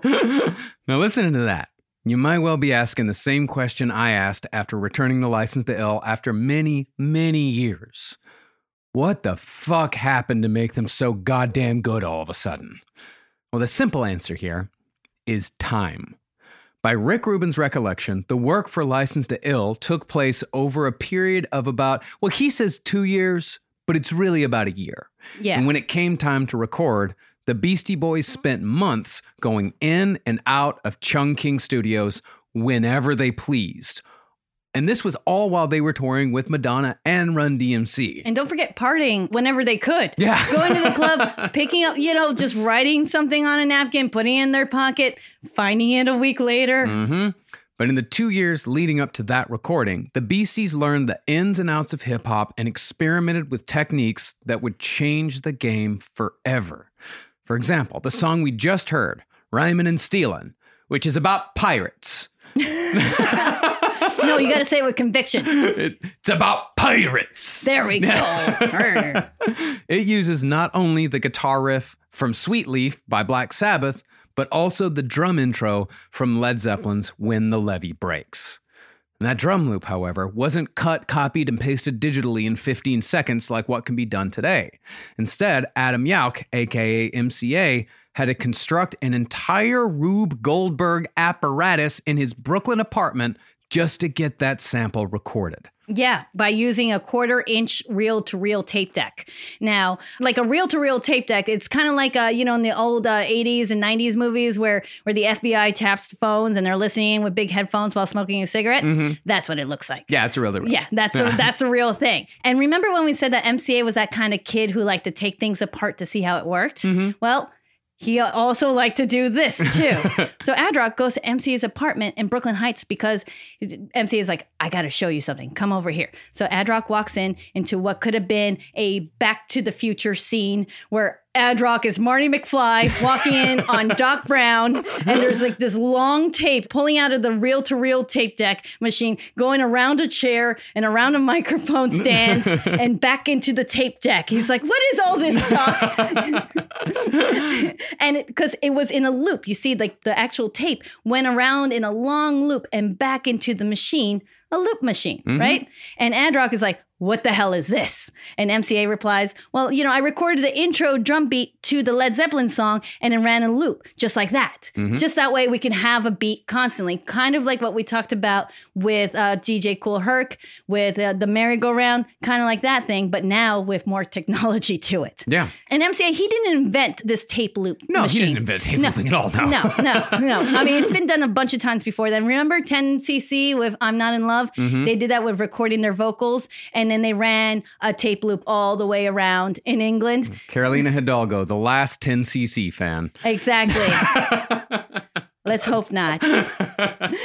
they did that in 1975. Yeah, the 10cc. Beatles were doing tape loop stuff. Yes, and MCA, he'd probably seen it because remember, he worked at Shakedown Studios before the Beastie Boys uh, were taking off and everything.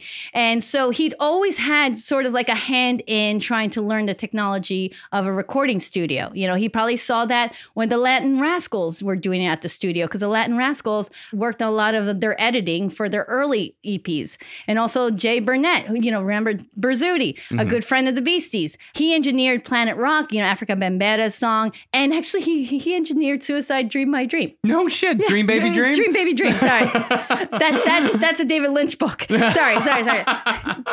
yes. So, you know, he also did the tape loop for the ACDC bit on Rock Hard. Mhm. So MCA is not an inventor or anything, but right now he's an apprentice. Yeah. You know, he's about 21, 22. He's taking every opportunity to educate himself Yeah. about all of these things. And he's doing it on his own, on his own time to learn about this because eventually they're not going to need nobody.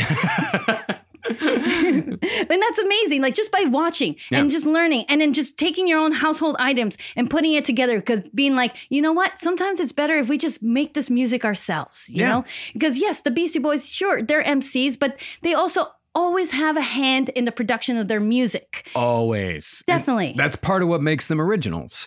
Uh, and that's the thing about like figuring shit out on your own. So it's like, I know going to school and learning about shit and like apprenticing with people like right underneath uh, is great and everything. But like when you f- have to figure everything out on your own, you come up with real weird ways of doing shit. Yes. and that's how those weird ways of doing shit, like that's how you come up with something original. It's what we talked about with like Joy Division. You know, like they had shitty fucking guitar amps so peter hook had to play his bass way up high so they could actually hear it over the guitars and that's what gave joy division their sound and essentially created post-punk Exactly. Like, it's crazy That's the beauty of it. It's just like figuring it out with your own common sense with uh, some tools. Uh, there's no YouTube. No. There's no nothing. You just go in and you try to make it work, and it ends up being something totally different and original. Mm-hmm. Now, again, the freedom to experiment cannot be overstated, and almost invariably, the person behind that experimentation was MCA. Although the other Beastie Boys was like, how the fuck did he figure this out? How did he learn how to do this? They never knew. And for example, on the fan favorite track Paul Revere, Yauch took a simple 808 drum loop, flipped over the tape, and recorded the drum machine backwards. Then, by playing the backwards recorded loop forwards, he gave us this entirely original beat. Now, here's a little story I got to tell about three bad brothers you know so well. It started way back in history with that rock and me. Mike D. Been had a little horsey named Paul Revere. Just me and my horsey in a quart of beer. Riding across the land, kicking up sand. Sheriff splashes on my tail cause I'm in demand. One lonely beastie I. All by myself without nobody. The sun is beating down on my baseball hat. The air is getting hot, the beer is getting flat. Looking for a girl, I ran into a guy. His name is MCA. I said howdy, he said hi.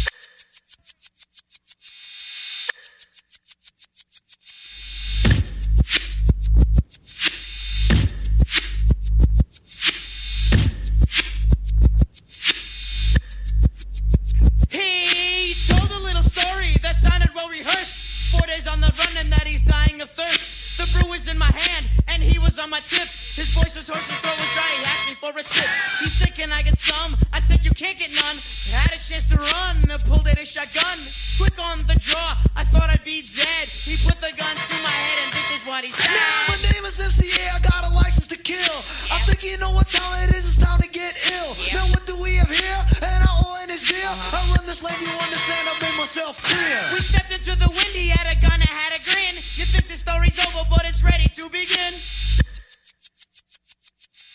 Such a fan favorite that they could just have the fans sing it in its entirety at concerts. Don't need to do it then.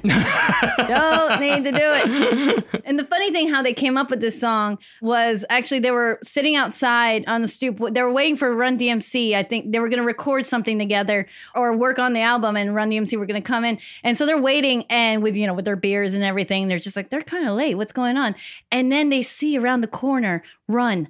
Actually running, Sprinting. running, run, sprinting. Yes, that's better, right? That's- Yeah, yeah. jogging. Uh, no, no, sprinting all the way and just getting bigger and bigger and bigger. and he gets all the way to the Beastie Boys, right with the stupor they're sitting there. He's like, okay. And DMC's like way behind. And he's like, okay, guys, I got this. All right, all right, I got this. Okay. Here's a little story I got to tell. You gotta, you guys gotta use that. You guys gotta use that. And so the Beasties like, okay, great. And, you know, they got their notebook with their rhymes and, and they start writing the rhymes for this. And then they're getting this together and they're like, oh, this is perfect. This is beautiful. Thank you, Ron. Thank you, Ron. it's amazing. Although the funny thing, though, is that it kind of, the beginning's kind of similar to stoop rap Mhm. which uh which is a double trouble which is like these two guys from funky four plus one more Ah. these two guys uh, remember the whole thing I, I think i told you about this the tragic story funky four plus one more Mhm. uh, sylvia robinson uh, uh because of her unfortunately that the group kind of splintered and then the two guys left ended up being double trouble for a little bit until stevie ray vaughan said no that's my band Yeah. so they had to change it to the deuce which is such a bad name because it sounds like a bathroom joke but they but they did have some really good rhymes you know the stoop rap Mhm. which kind of sounds just like it so i don't know if run had any you know if heard it or anything like that but it's just like here's a little story that must be told about two cool brothers that were put on hold Ah, I mean, know. it could have been that like one of the what cryptomnesia.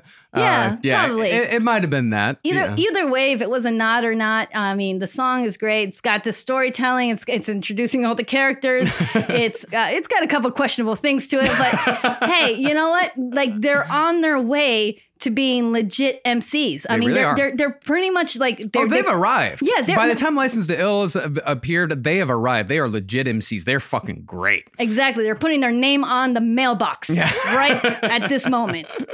You might be right. It's simple, but something you almost never hear in politics today, with each side more concerned about scoring political points than solving problems. I'm Bill Haslam, a Republican. And I'm Phil Bredesen, a Democrat. We're former Tennessee governors, and we invite you to listen to our podcast, You Might Be Right. Join us and guests like Al Gore, Paul Ryan, Judy Woodruff, as we take on important issues facing our country. Listen and subscribe to You Might Be Right, a new podcast from the Baker School at the University of Tennessee.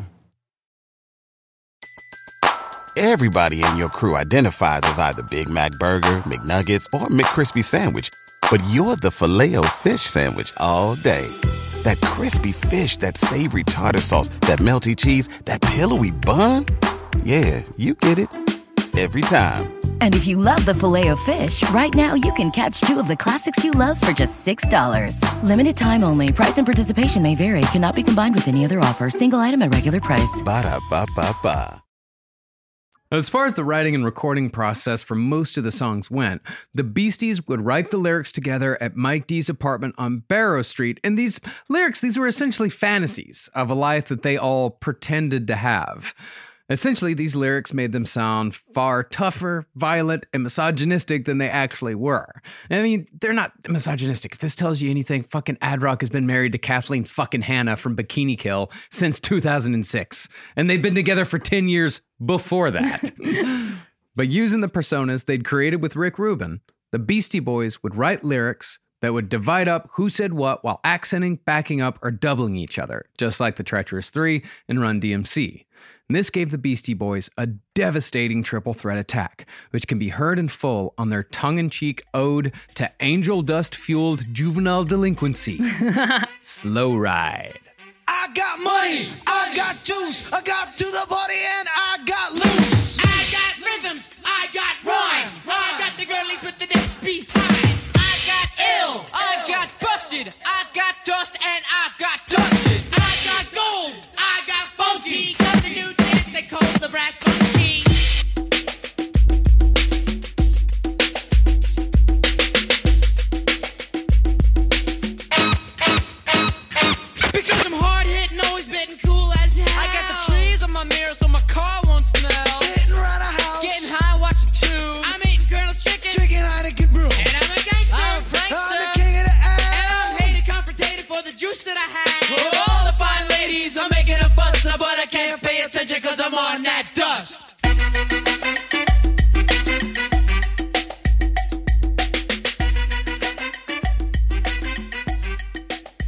Do you think the Beastie Boys were ever like, "Hey Russell, can I try that?" I bet, I, I bet at least once, and then they were like, "Never again." Absolutely not. No. now, there's nary a punk song on License to Ill, even if you count girls, which, you know, we'll talk more about girls next episode. But Even so, the songs featuring guitars from License to Ill ended up becoming the biggest hits, even if they have very little in common with the Beasties' hardcore origins. See, if you'll remember, the heroes of the Beastie Boys in the mid 80s were Run DMC. And when it came to guitar on the Beasties' debut, the style followed Run DMC's lead. And case in point is No Sleep Till Brooklyn. No sleep till.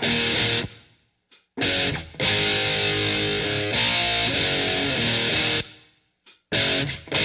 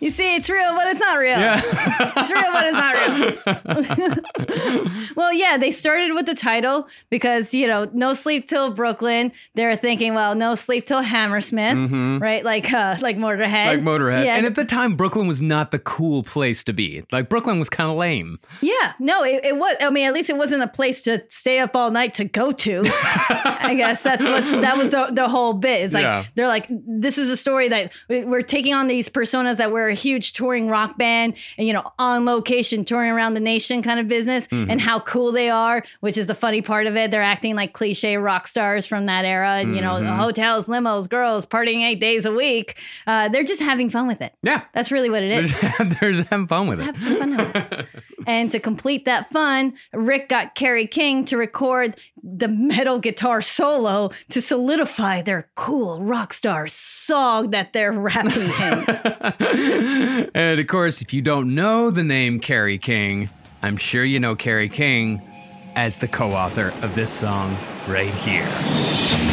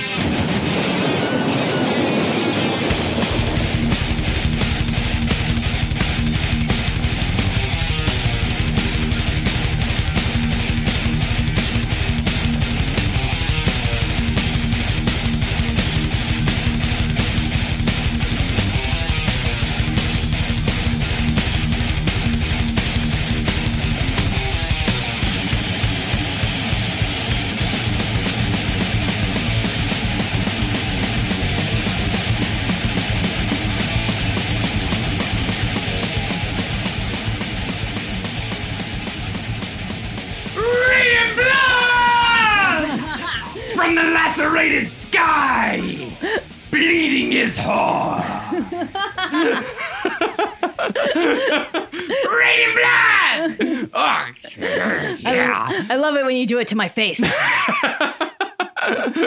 so loud, so good. Motherfucking Slayer, man. Fucking Slayer. Yeah, it's Slayer. Yes. They were on the same label. Yeah, and so like, I mean, like not only were they on the same label, Rick Rubin produced Reign in Blood the same year as License to Ill. I see it. I get it. Because the Slayer is the cavalry, and then the Beastie Boys are the lookouts. who got too drunk and fell asleep and missed the whole battle. yeah, I mean, back then, the only four artists on Def Jam to put out albums was LL Cool J, the Beastie Boys, Oran Juice Jones, and fucking Slayer. now, as far as the biggest hit on the album goes, the Beastie Boys might not have reached such heights had Run DMC not built the scaffolding first. See, by 1986, Run DMC had broken through to the mainstream with a bona fide hit, although they had to use rock music to do it. But what's ironic about this fact is that while Run DMC used an established rock band to break out, the rock band, who is today one of the biggest rock bands in the world, was in 1986 washed up, coked out, and for all intents and purposes, fucking done. Run DMC actually saved this band's career by being the hip new group. But by teaming with Aerosmith Whoa. for a re recording of Walk This Way, Run DMC took rap ever closer to the mainstream.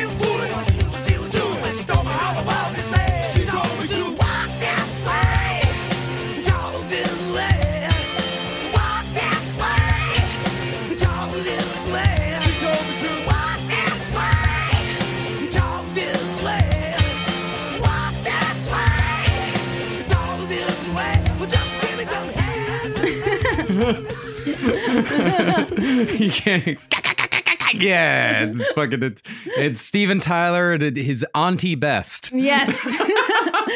what did uh, I think it was uh, Mike D called him? Uh, well, who's this ancient court jester with 30 scarves? uh, but lovingly, much respect, I'm much, sure. much respect. Yeah, Steven Yeah. Tyler walking. Man, I used to have a cocaine dog, but that dog got hit by a train, and the train's late. Anyway, here's walk this way. so run. The funny thing is, this was Rick Rubin's idea. Obviously, he's big into metal and rock music. He knows all about Aerosmith. Run DMC, not so much. So even after they met, you know, and recorded with Steve and Joe from Aerosmith, like even during that whole thing, they were still like not fully aware of everything. They Mhm. would even be like, "Oh yeah, yeah, yeah, that, that's my boy Steve from Toys in the Attic." I, I, I, is that is that their name or something like that? Is, oh, it's the name of the album. Yeah. The album. Anyway, it's it's Steve from. To- ah, tell- can you say it again?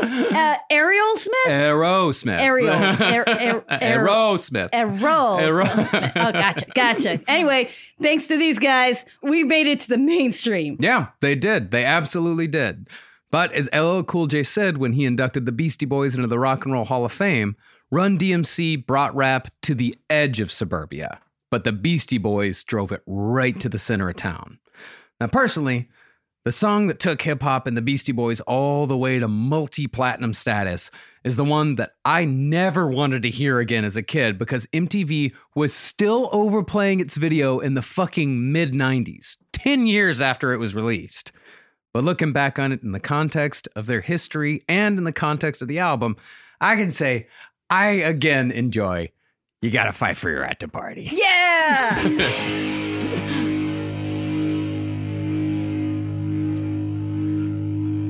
Kick it!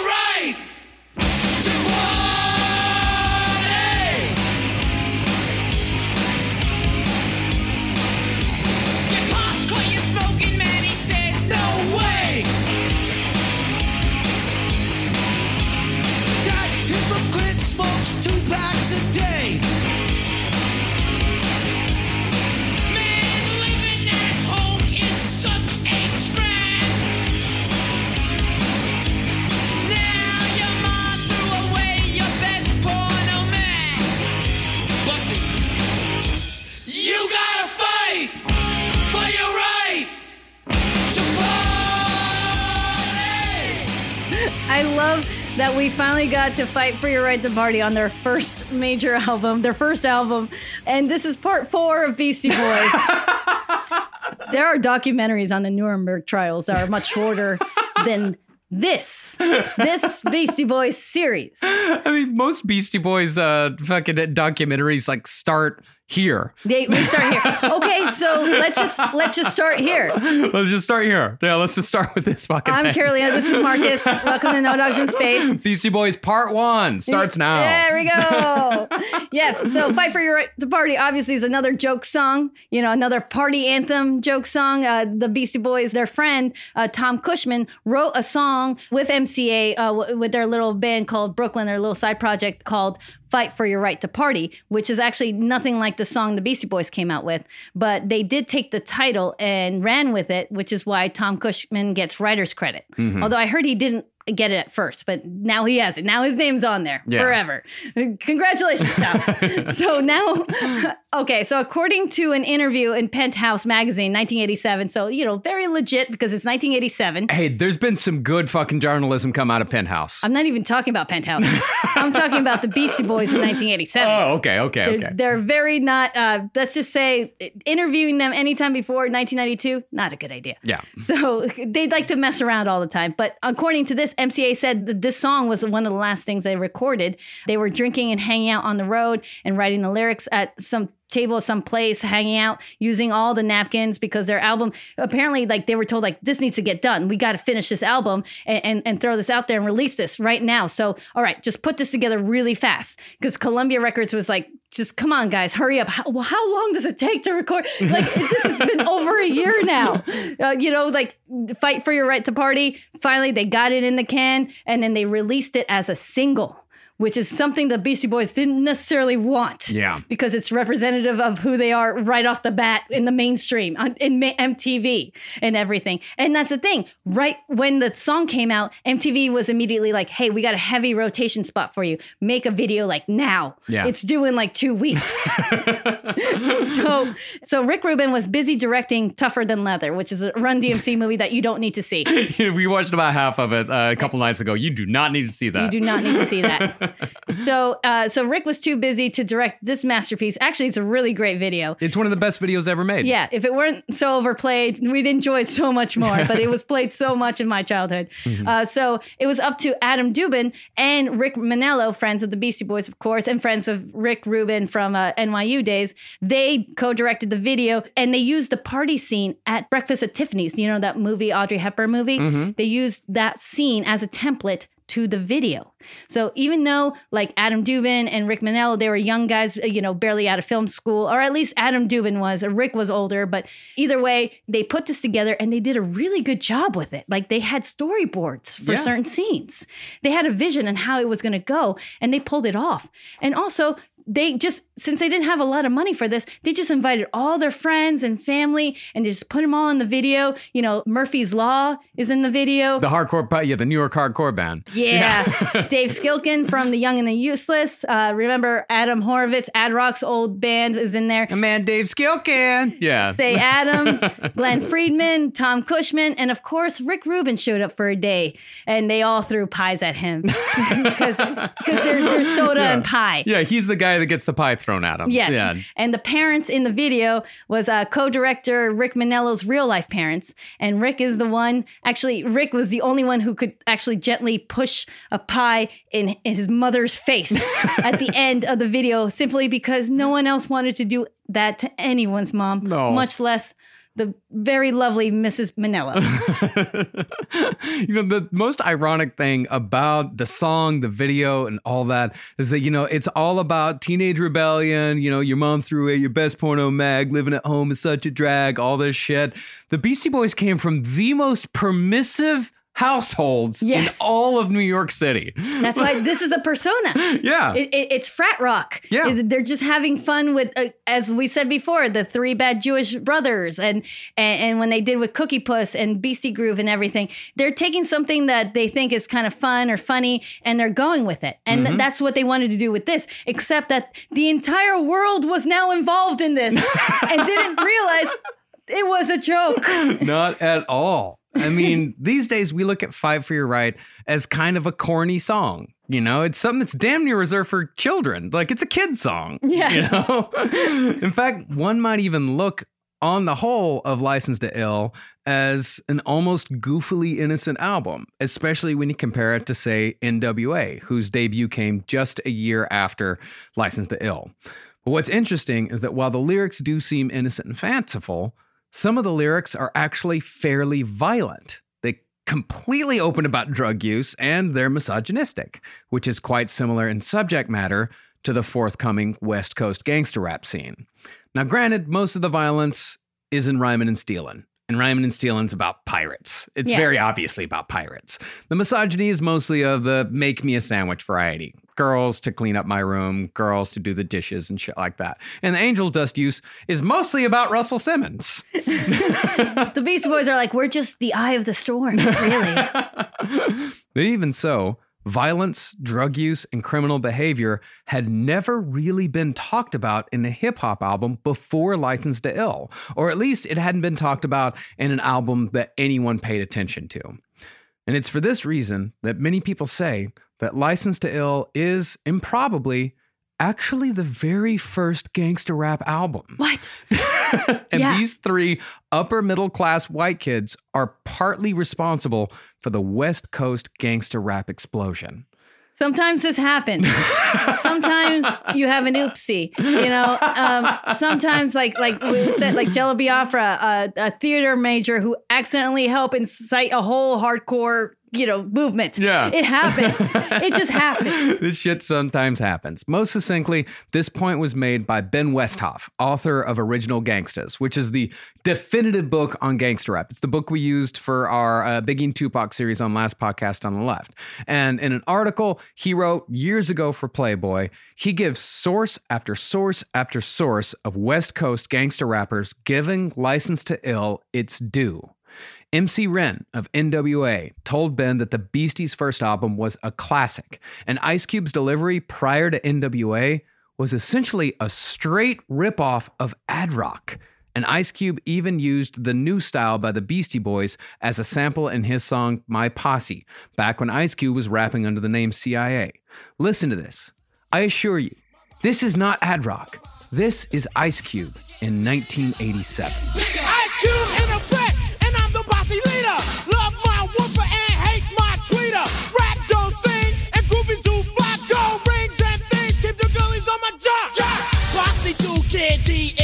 Is cunning. It's all about girls and making cash money. Crenshaw, Crenshaw is where I chill. Never ever sick, but always ill. Sir Jinx, no debating. Beats I cut, keep the woofers vibrating. Third to the cut, but that's alright, cause CIA is on the mic. My posse, my posse.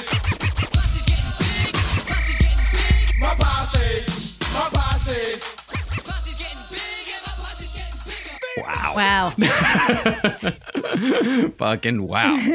and then and and then he he grew into a man. Even Ice T, who released one of the first gangster rap tracks with Six in the Morning, said that he was inspired to portray the street life he was living after hearing the Beastie Boys be themselves in Hold It Now Hit It. Well, to be fair though, a lot of people, since they didn't know what they looked like at that time, they thought they were just a bunch of Puerto Rican kids. yeah, I understand that. I get it. Now, as Westhoff wrote in his article, there was, of course, Schoolly D in Philly. There was Slick Rick. You know, Slick Rick's so fucking gangster that, you know, Snoop Dogg covered Lodi Dodi almost word for word on Doggy Style. I didn't even know Lodi Dodi wasn't a Snoop Dogg song. You know, and of course, there's like, there's Public Enemy prior to the West Coast gangster rap explosion. But even Easy E, arguably the scariest gangster rapper in history, was a gigantic fan of the Beastie Boys and even sampled MCA's shout out to Sniffin' Glue from Hold It Now Hit It in his breakout track, Boys in the Hood, just after the chorus. The place to give me the pace. We say my man JD is on free base. The boy JD was a friend of mine till I caught him in my car trying to steal an Alpine. Up the street to call a truce. The city head pulls out a deuce deuce. Little did he know I had a loaded 12 gauge. One sucker dead LA Times front page. Cause the boys in the hood are always hard. You come talking the trash, we'll pull your guard. Knowing nothing in life but to be legit. Don't quote me, boy, cause I ain't said shit. Yep. Yep. Beer drinking, breath stinking, sniffing glue. Just because a couple kids in Forest Hills decide to experiment when they're teenagers, this is what we end up with. Well, maybe the biggest fan of the Beastie Boys on the West Coast, though, was Dr. Dre who sampled Paul Revere, Fight for Your Right, and Girls on the early NWA track 8 Ball, in which Easy E references Brass Monkey twice. Well, it was a popular drink.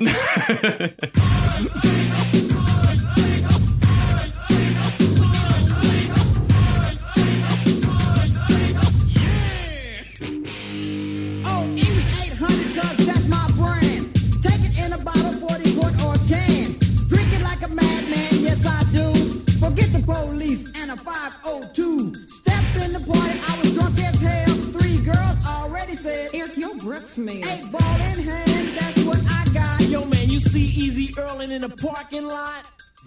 Easy E really liked the Beastie Boys. And I really liked Easy E. Man, when I was a kid, Easy E was my favorite. I loved Easy E Yeah. he was like the horror guy. Yeah. Like the song of fucking Sorry Louie, that song's insane. It's about him beating a guy to death with a baseball bat. But he's sorry. He's, he's, so, he's sorry, everybody. Don't worry. No, I beat him to death with my Louisville slugger. Sorry to the ba- he's apologizing to the baseball bat. He's at least accepting some kind of responsibility, even if it's in the wrong. It's in the wrong. His heart is in the right place. The, the apology is in the wrong place. There's nothing I could. Uh, you know what? Oh man, rest in peace, man. Rest, rest, in, rest in peace, Easy E. Yeah. But really, the first people in hip hop to tell the Beastie Boys that they'd truly done something special with their debut album was Run from Run DMC. Oh yeah, because you know they finally finished the album, and Mike details tells a story of how he had the tape for the album, and so Run's like, yeah, let me hear it. Let, let's go into my car because he had a fancy BMW. Because hell, they're making they're finally making the big bucks. Yeah. they finally made it. So he's like, okay, let's drive around in my BMW, and so they start driving around, and Mike the whole time is just sitting here like in the car. He's just like, this is crazy. This is so nerve wracking. Why are we in the small space while you're listening to my music? you know, it's always so oh, uncomfortable Oh God, it sounds awful. while they're just driving around and, and and Run's like listening to it and he's like kind of nodding his head he's putting up louder and Mike's like okay that, that could be a good thing. He's not fast forwarding it or mm-hmm. anything because you know Mike Mike D is very nervous and insecure about this. The Beastie Boys actually had that feeling of self-doubt all the time Yeah. it was something that Dr. Dre uh not Dr. Dre but the other the Yo MTV raps Dr. Dre they're- Dr. Of Dr. Dre and Ed Lover. Exactly. Their second DJ uh, did say like, yeah, they they were always kind of worried, you know, to make sure that they were doing a good job and they, they weren't overstepping or anything like that. And so Mike D is sitting there with Run in the car while they're driving and speeding and stuff, and Run kind of seemed into it a Mhm. little bit. And once the tape finished, he turned to Mike D and he said, you know. You know, you really you have at least gold here. Yeah, At l- least. at least a gold record. And Mike's like, oh, oh, really? It's like, yeah, man, yeah, man, this this is good. This is tight. Yeah. Now, License the Ill would indeed go gold, but it wouldn't stop there. Instead, it would not only be the first rap LP to top the Billboard charts and be Columbia Records' fastest selling debut, but it would also go on to sell over 10 million copies in the United Whoa. States alone, making it one of only 92 albums in history to ever go diamond and one of only 34 diamond records to actually be good. You checked that. you, you you spent your lunch on that. I went. you? I did. I went through the entire list and made a little tick mark for each good one. each and I got a good one. Oh, tick, tick, tick, tick. Wow. But remember, the Beastie Boys have become famous by pretending to be misogynistic, violent dickwads, and they were about to discover that this act was going to get real old, real fast. Especially considering how the Beastie Boys were barely out of high school. And so it's with the hydraulic penis, the frat boy antics, and the reinvention afterward that produced Paul's Boutique and Check Your Head that we'll begin part five oh. of the Beastie oh Boys. Oh my god. Oh my god. We've okay, so okay, so we finally got where we're going. We're, We're running, going. we're running. The fastest selling debut album. Yeah. Holy crap, that's something to, to to just jump off the bat with that and becoming incredibly famous so quickly. So fast. That's something we're going to talk about for sure and how uh you know fame when when that rises almost immediately a bunch of shit's going to go down we're going to get into that in part 5 and part 6 will definitely be uh the later years but also the what my favorite my favorite Beastie Boys album anyways uh, Hello Nasty so we'll get into that in part 6 I'm very very excited all about I, I'm excited about all of it Oh yeah, I'm excited about all. Yeah, but next one is Paul's Boutique and Check Your Head. Then we got Ill Communication, uh, Hello Nasty, uh, To the Five Boroughs, uh, a little bit of Hot Sauce. Yeah, mix up. Yeah, we'll- we'll do a little bit of everything. We'll yeah, we'll do a little bit of everything, and of course the you know the end, uh, Yes. to, the end to come. And I, I want to give a quick credit where credit's due because there were a couple extra books that we had to, you know, check out for this one. Uh, I read uh, Raising Hell, The Reign," Ruin, and Redemption of Run DMC and Jam Master Jay by Ronin Ro. That was a very decent book. Uh, I especially loved uh, Tougher Than Leather, The Rise of Run DMC by Bill Adler. Bill Adler being uh, the publicist for Def Jam for about five, six years. Mhm. So he knew everyone very intimately. It was it's a really, really good book. It's a very good read as well. And uh, The Men Behind Def Jam, The Radical Rise of Russell Simmons and Rick Rubin by Alex Ogg. I think Alex Ogg wrote a book. Uh, Dead Kennedys, I believe. he wrote a Yeah. Dead Kennedys Fresh Fruit book, which is really good. And they're both very good books. Uh, definitely check it out. And also, I, I actually got to talk to Adam Dubin, who was the co-director of Fight for Your Right to Party Mhm. uh, music video, and as well as No Sleep Till Brooklyn music video. And uh, and definitely check out his documentary Murder in the Front Row. It's a documentary on the the, the metal thrash scene in the '80s uh, of the Bay Area in California. It's it's great. So Adam was awesome to uh, kind of just you know let me know about a lot of these details and everything like that. Also with interviews and all this kind of stuff, checking out. So we kind of try to corroborate all of these facts, all of Mhm. these stories to kind of put them together, and and then we had to you know reduce it as much as possible and condense because it could have been like a 20 part series but really i know been. you think this is long We cut like 30 minutes from this. we were gonna go straight all like all to the like whole Sugar Hill gang story, Sugar Hill Records, and Sylvia Robinson, all kinds of way deeper into the life of Yeah. Russell Simmons. Th- this is a lot. This- I know there's a lot a of- lot, a lot. information, but we want to stick to the parts that are important and, and the fun stories, of course. Mhm. And definitely check out Jayquan from the foundation. Jayquan being J A Y Q U A N from the foundation uh, YouTube channel and podcast. It is amazing. If you want to check out, because a lot of people are asking us if we're going to do a hip hop season. No, there's no plans for that whatsoever. No, there's not. Not none at all. Uh, but if you want to hear, like, just learn a little bit more about the beginnings of hip hop and even much more later on, uh, definitely check out Jayquan. He's great, a Mhm. great hip hop oral historian, and and really lays everything down in just such a great. I, I'm so impressed by this guy. Just such an, a great, like, easy, accessible way to do it, and uh, I, I just can't thank him enough. Yeah, really can't. And also, I want to thank Ben Westhoff for uh, sending me that article and for answering some of my questions about the Beastie Boys. We're also going to be using some of his stuff for next week in uh, Paul's Boutique. Oh, yeah, for sure. Uh, and also, definitely check out Original Gangstas if you're interested in the gangster rap scene at all. That book is fucking amazing. It's so fucking good. And uh, also, check out Ben's new book. Uh, it's called Fentanyl Inc. Uh, if you're interested in how prescription drugs are killing America. Well, Uh, you know, if you want a, a moment of escapism, yeah. I'm, I'm sure the book's great. I'm, I know, I, I'm almost sure of it. But man, that's gonna be, that's a get ready for that. You know, get ready for get that. ready for yes. it. And of course, we want to thank all of our listeners. We want to thank you for listening every single week, and we want to thank all of uh, our listeners who are musicians uh, for sending in their bands and their songs to no dogs in space at gmail.com. If you listen to the show, you know that we play a band at the end of every single episode, and the band this week is the Nopes out of Love Oakland. That. I love that title. Don't change anything. The Nopes. You guys are great. Actually, I think it's just Nopes. Just Even- Nopes. It's cleaner. It's better. It's better. Much cleaner. They've got a uh, a brand new album out called Diork.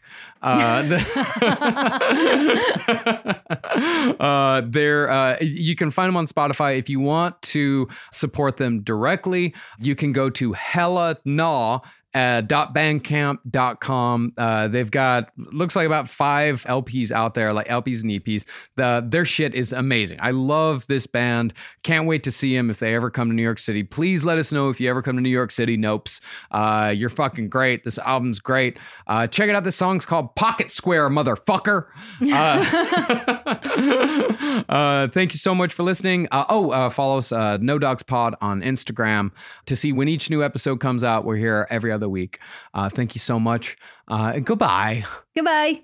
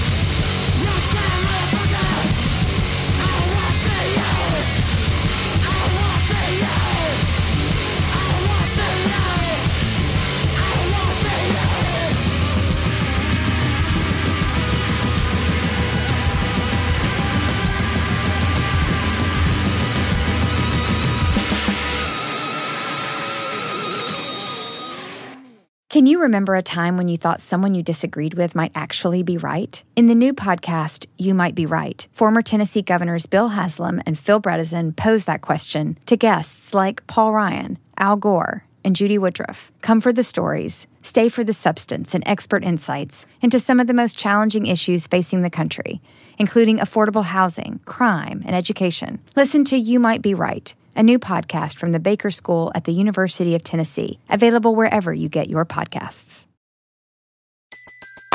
Everybody in your crew identifies as either Big Mac Burger, McNuggets, or McCrispy Sandwich. But you're the filet fish Sandwich all day. That crispy fish, that savory tartar sauce, that melty cheese, that pillowy bun. Yeah, you get it. Every time. And if you love the filet of fish, right now you can catch two of the classics you love for just $6. Limited time only. Price and participation may vary. Cannot be combined with any other offer. Single item at regular price. Ba-da-ba-ba-ba.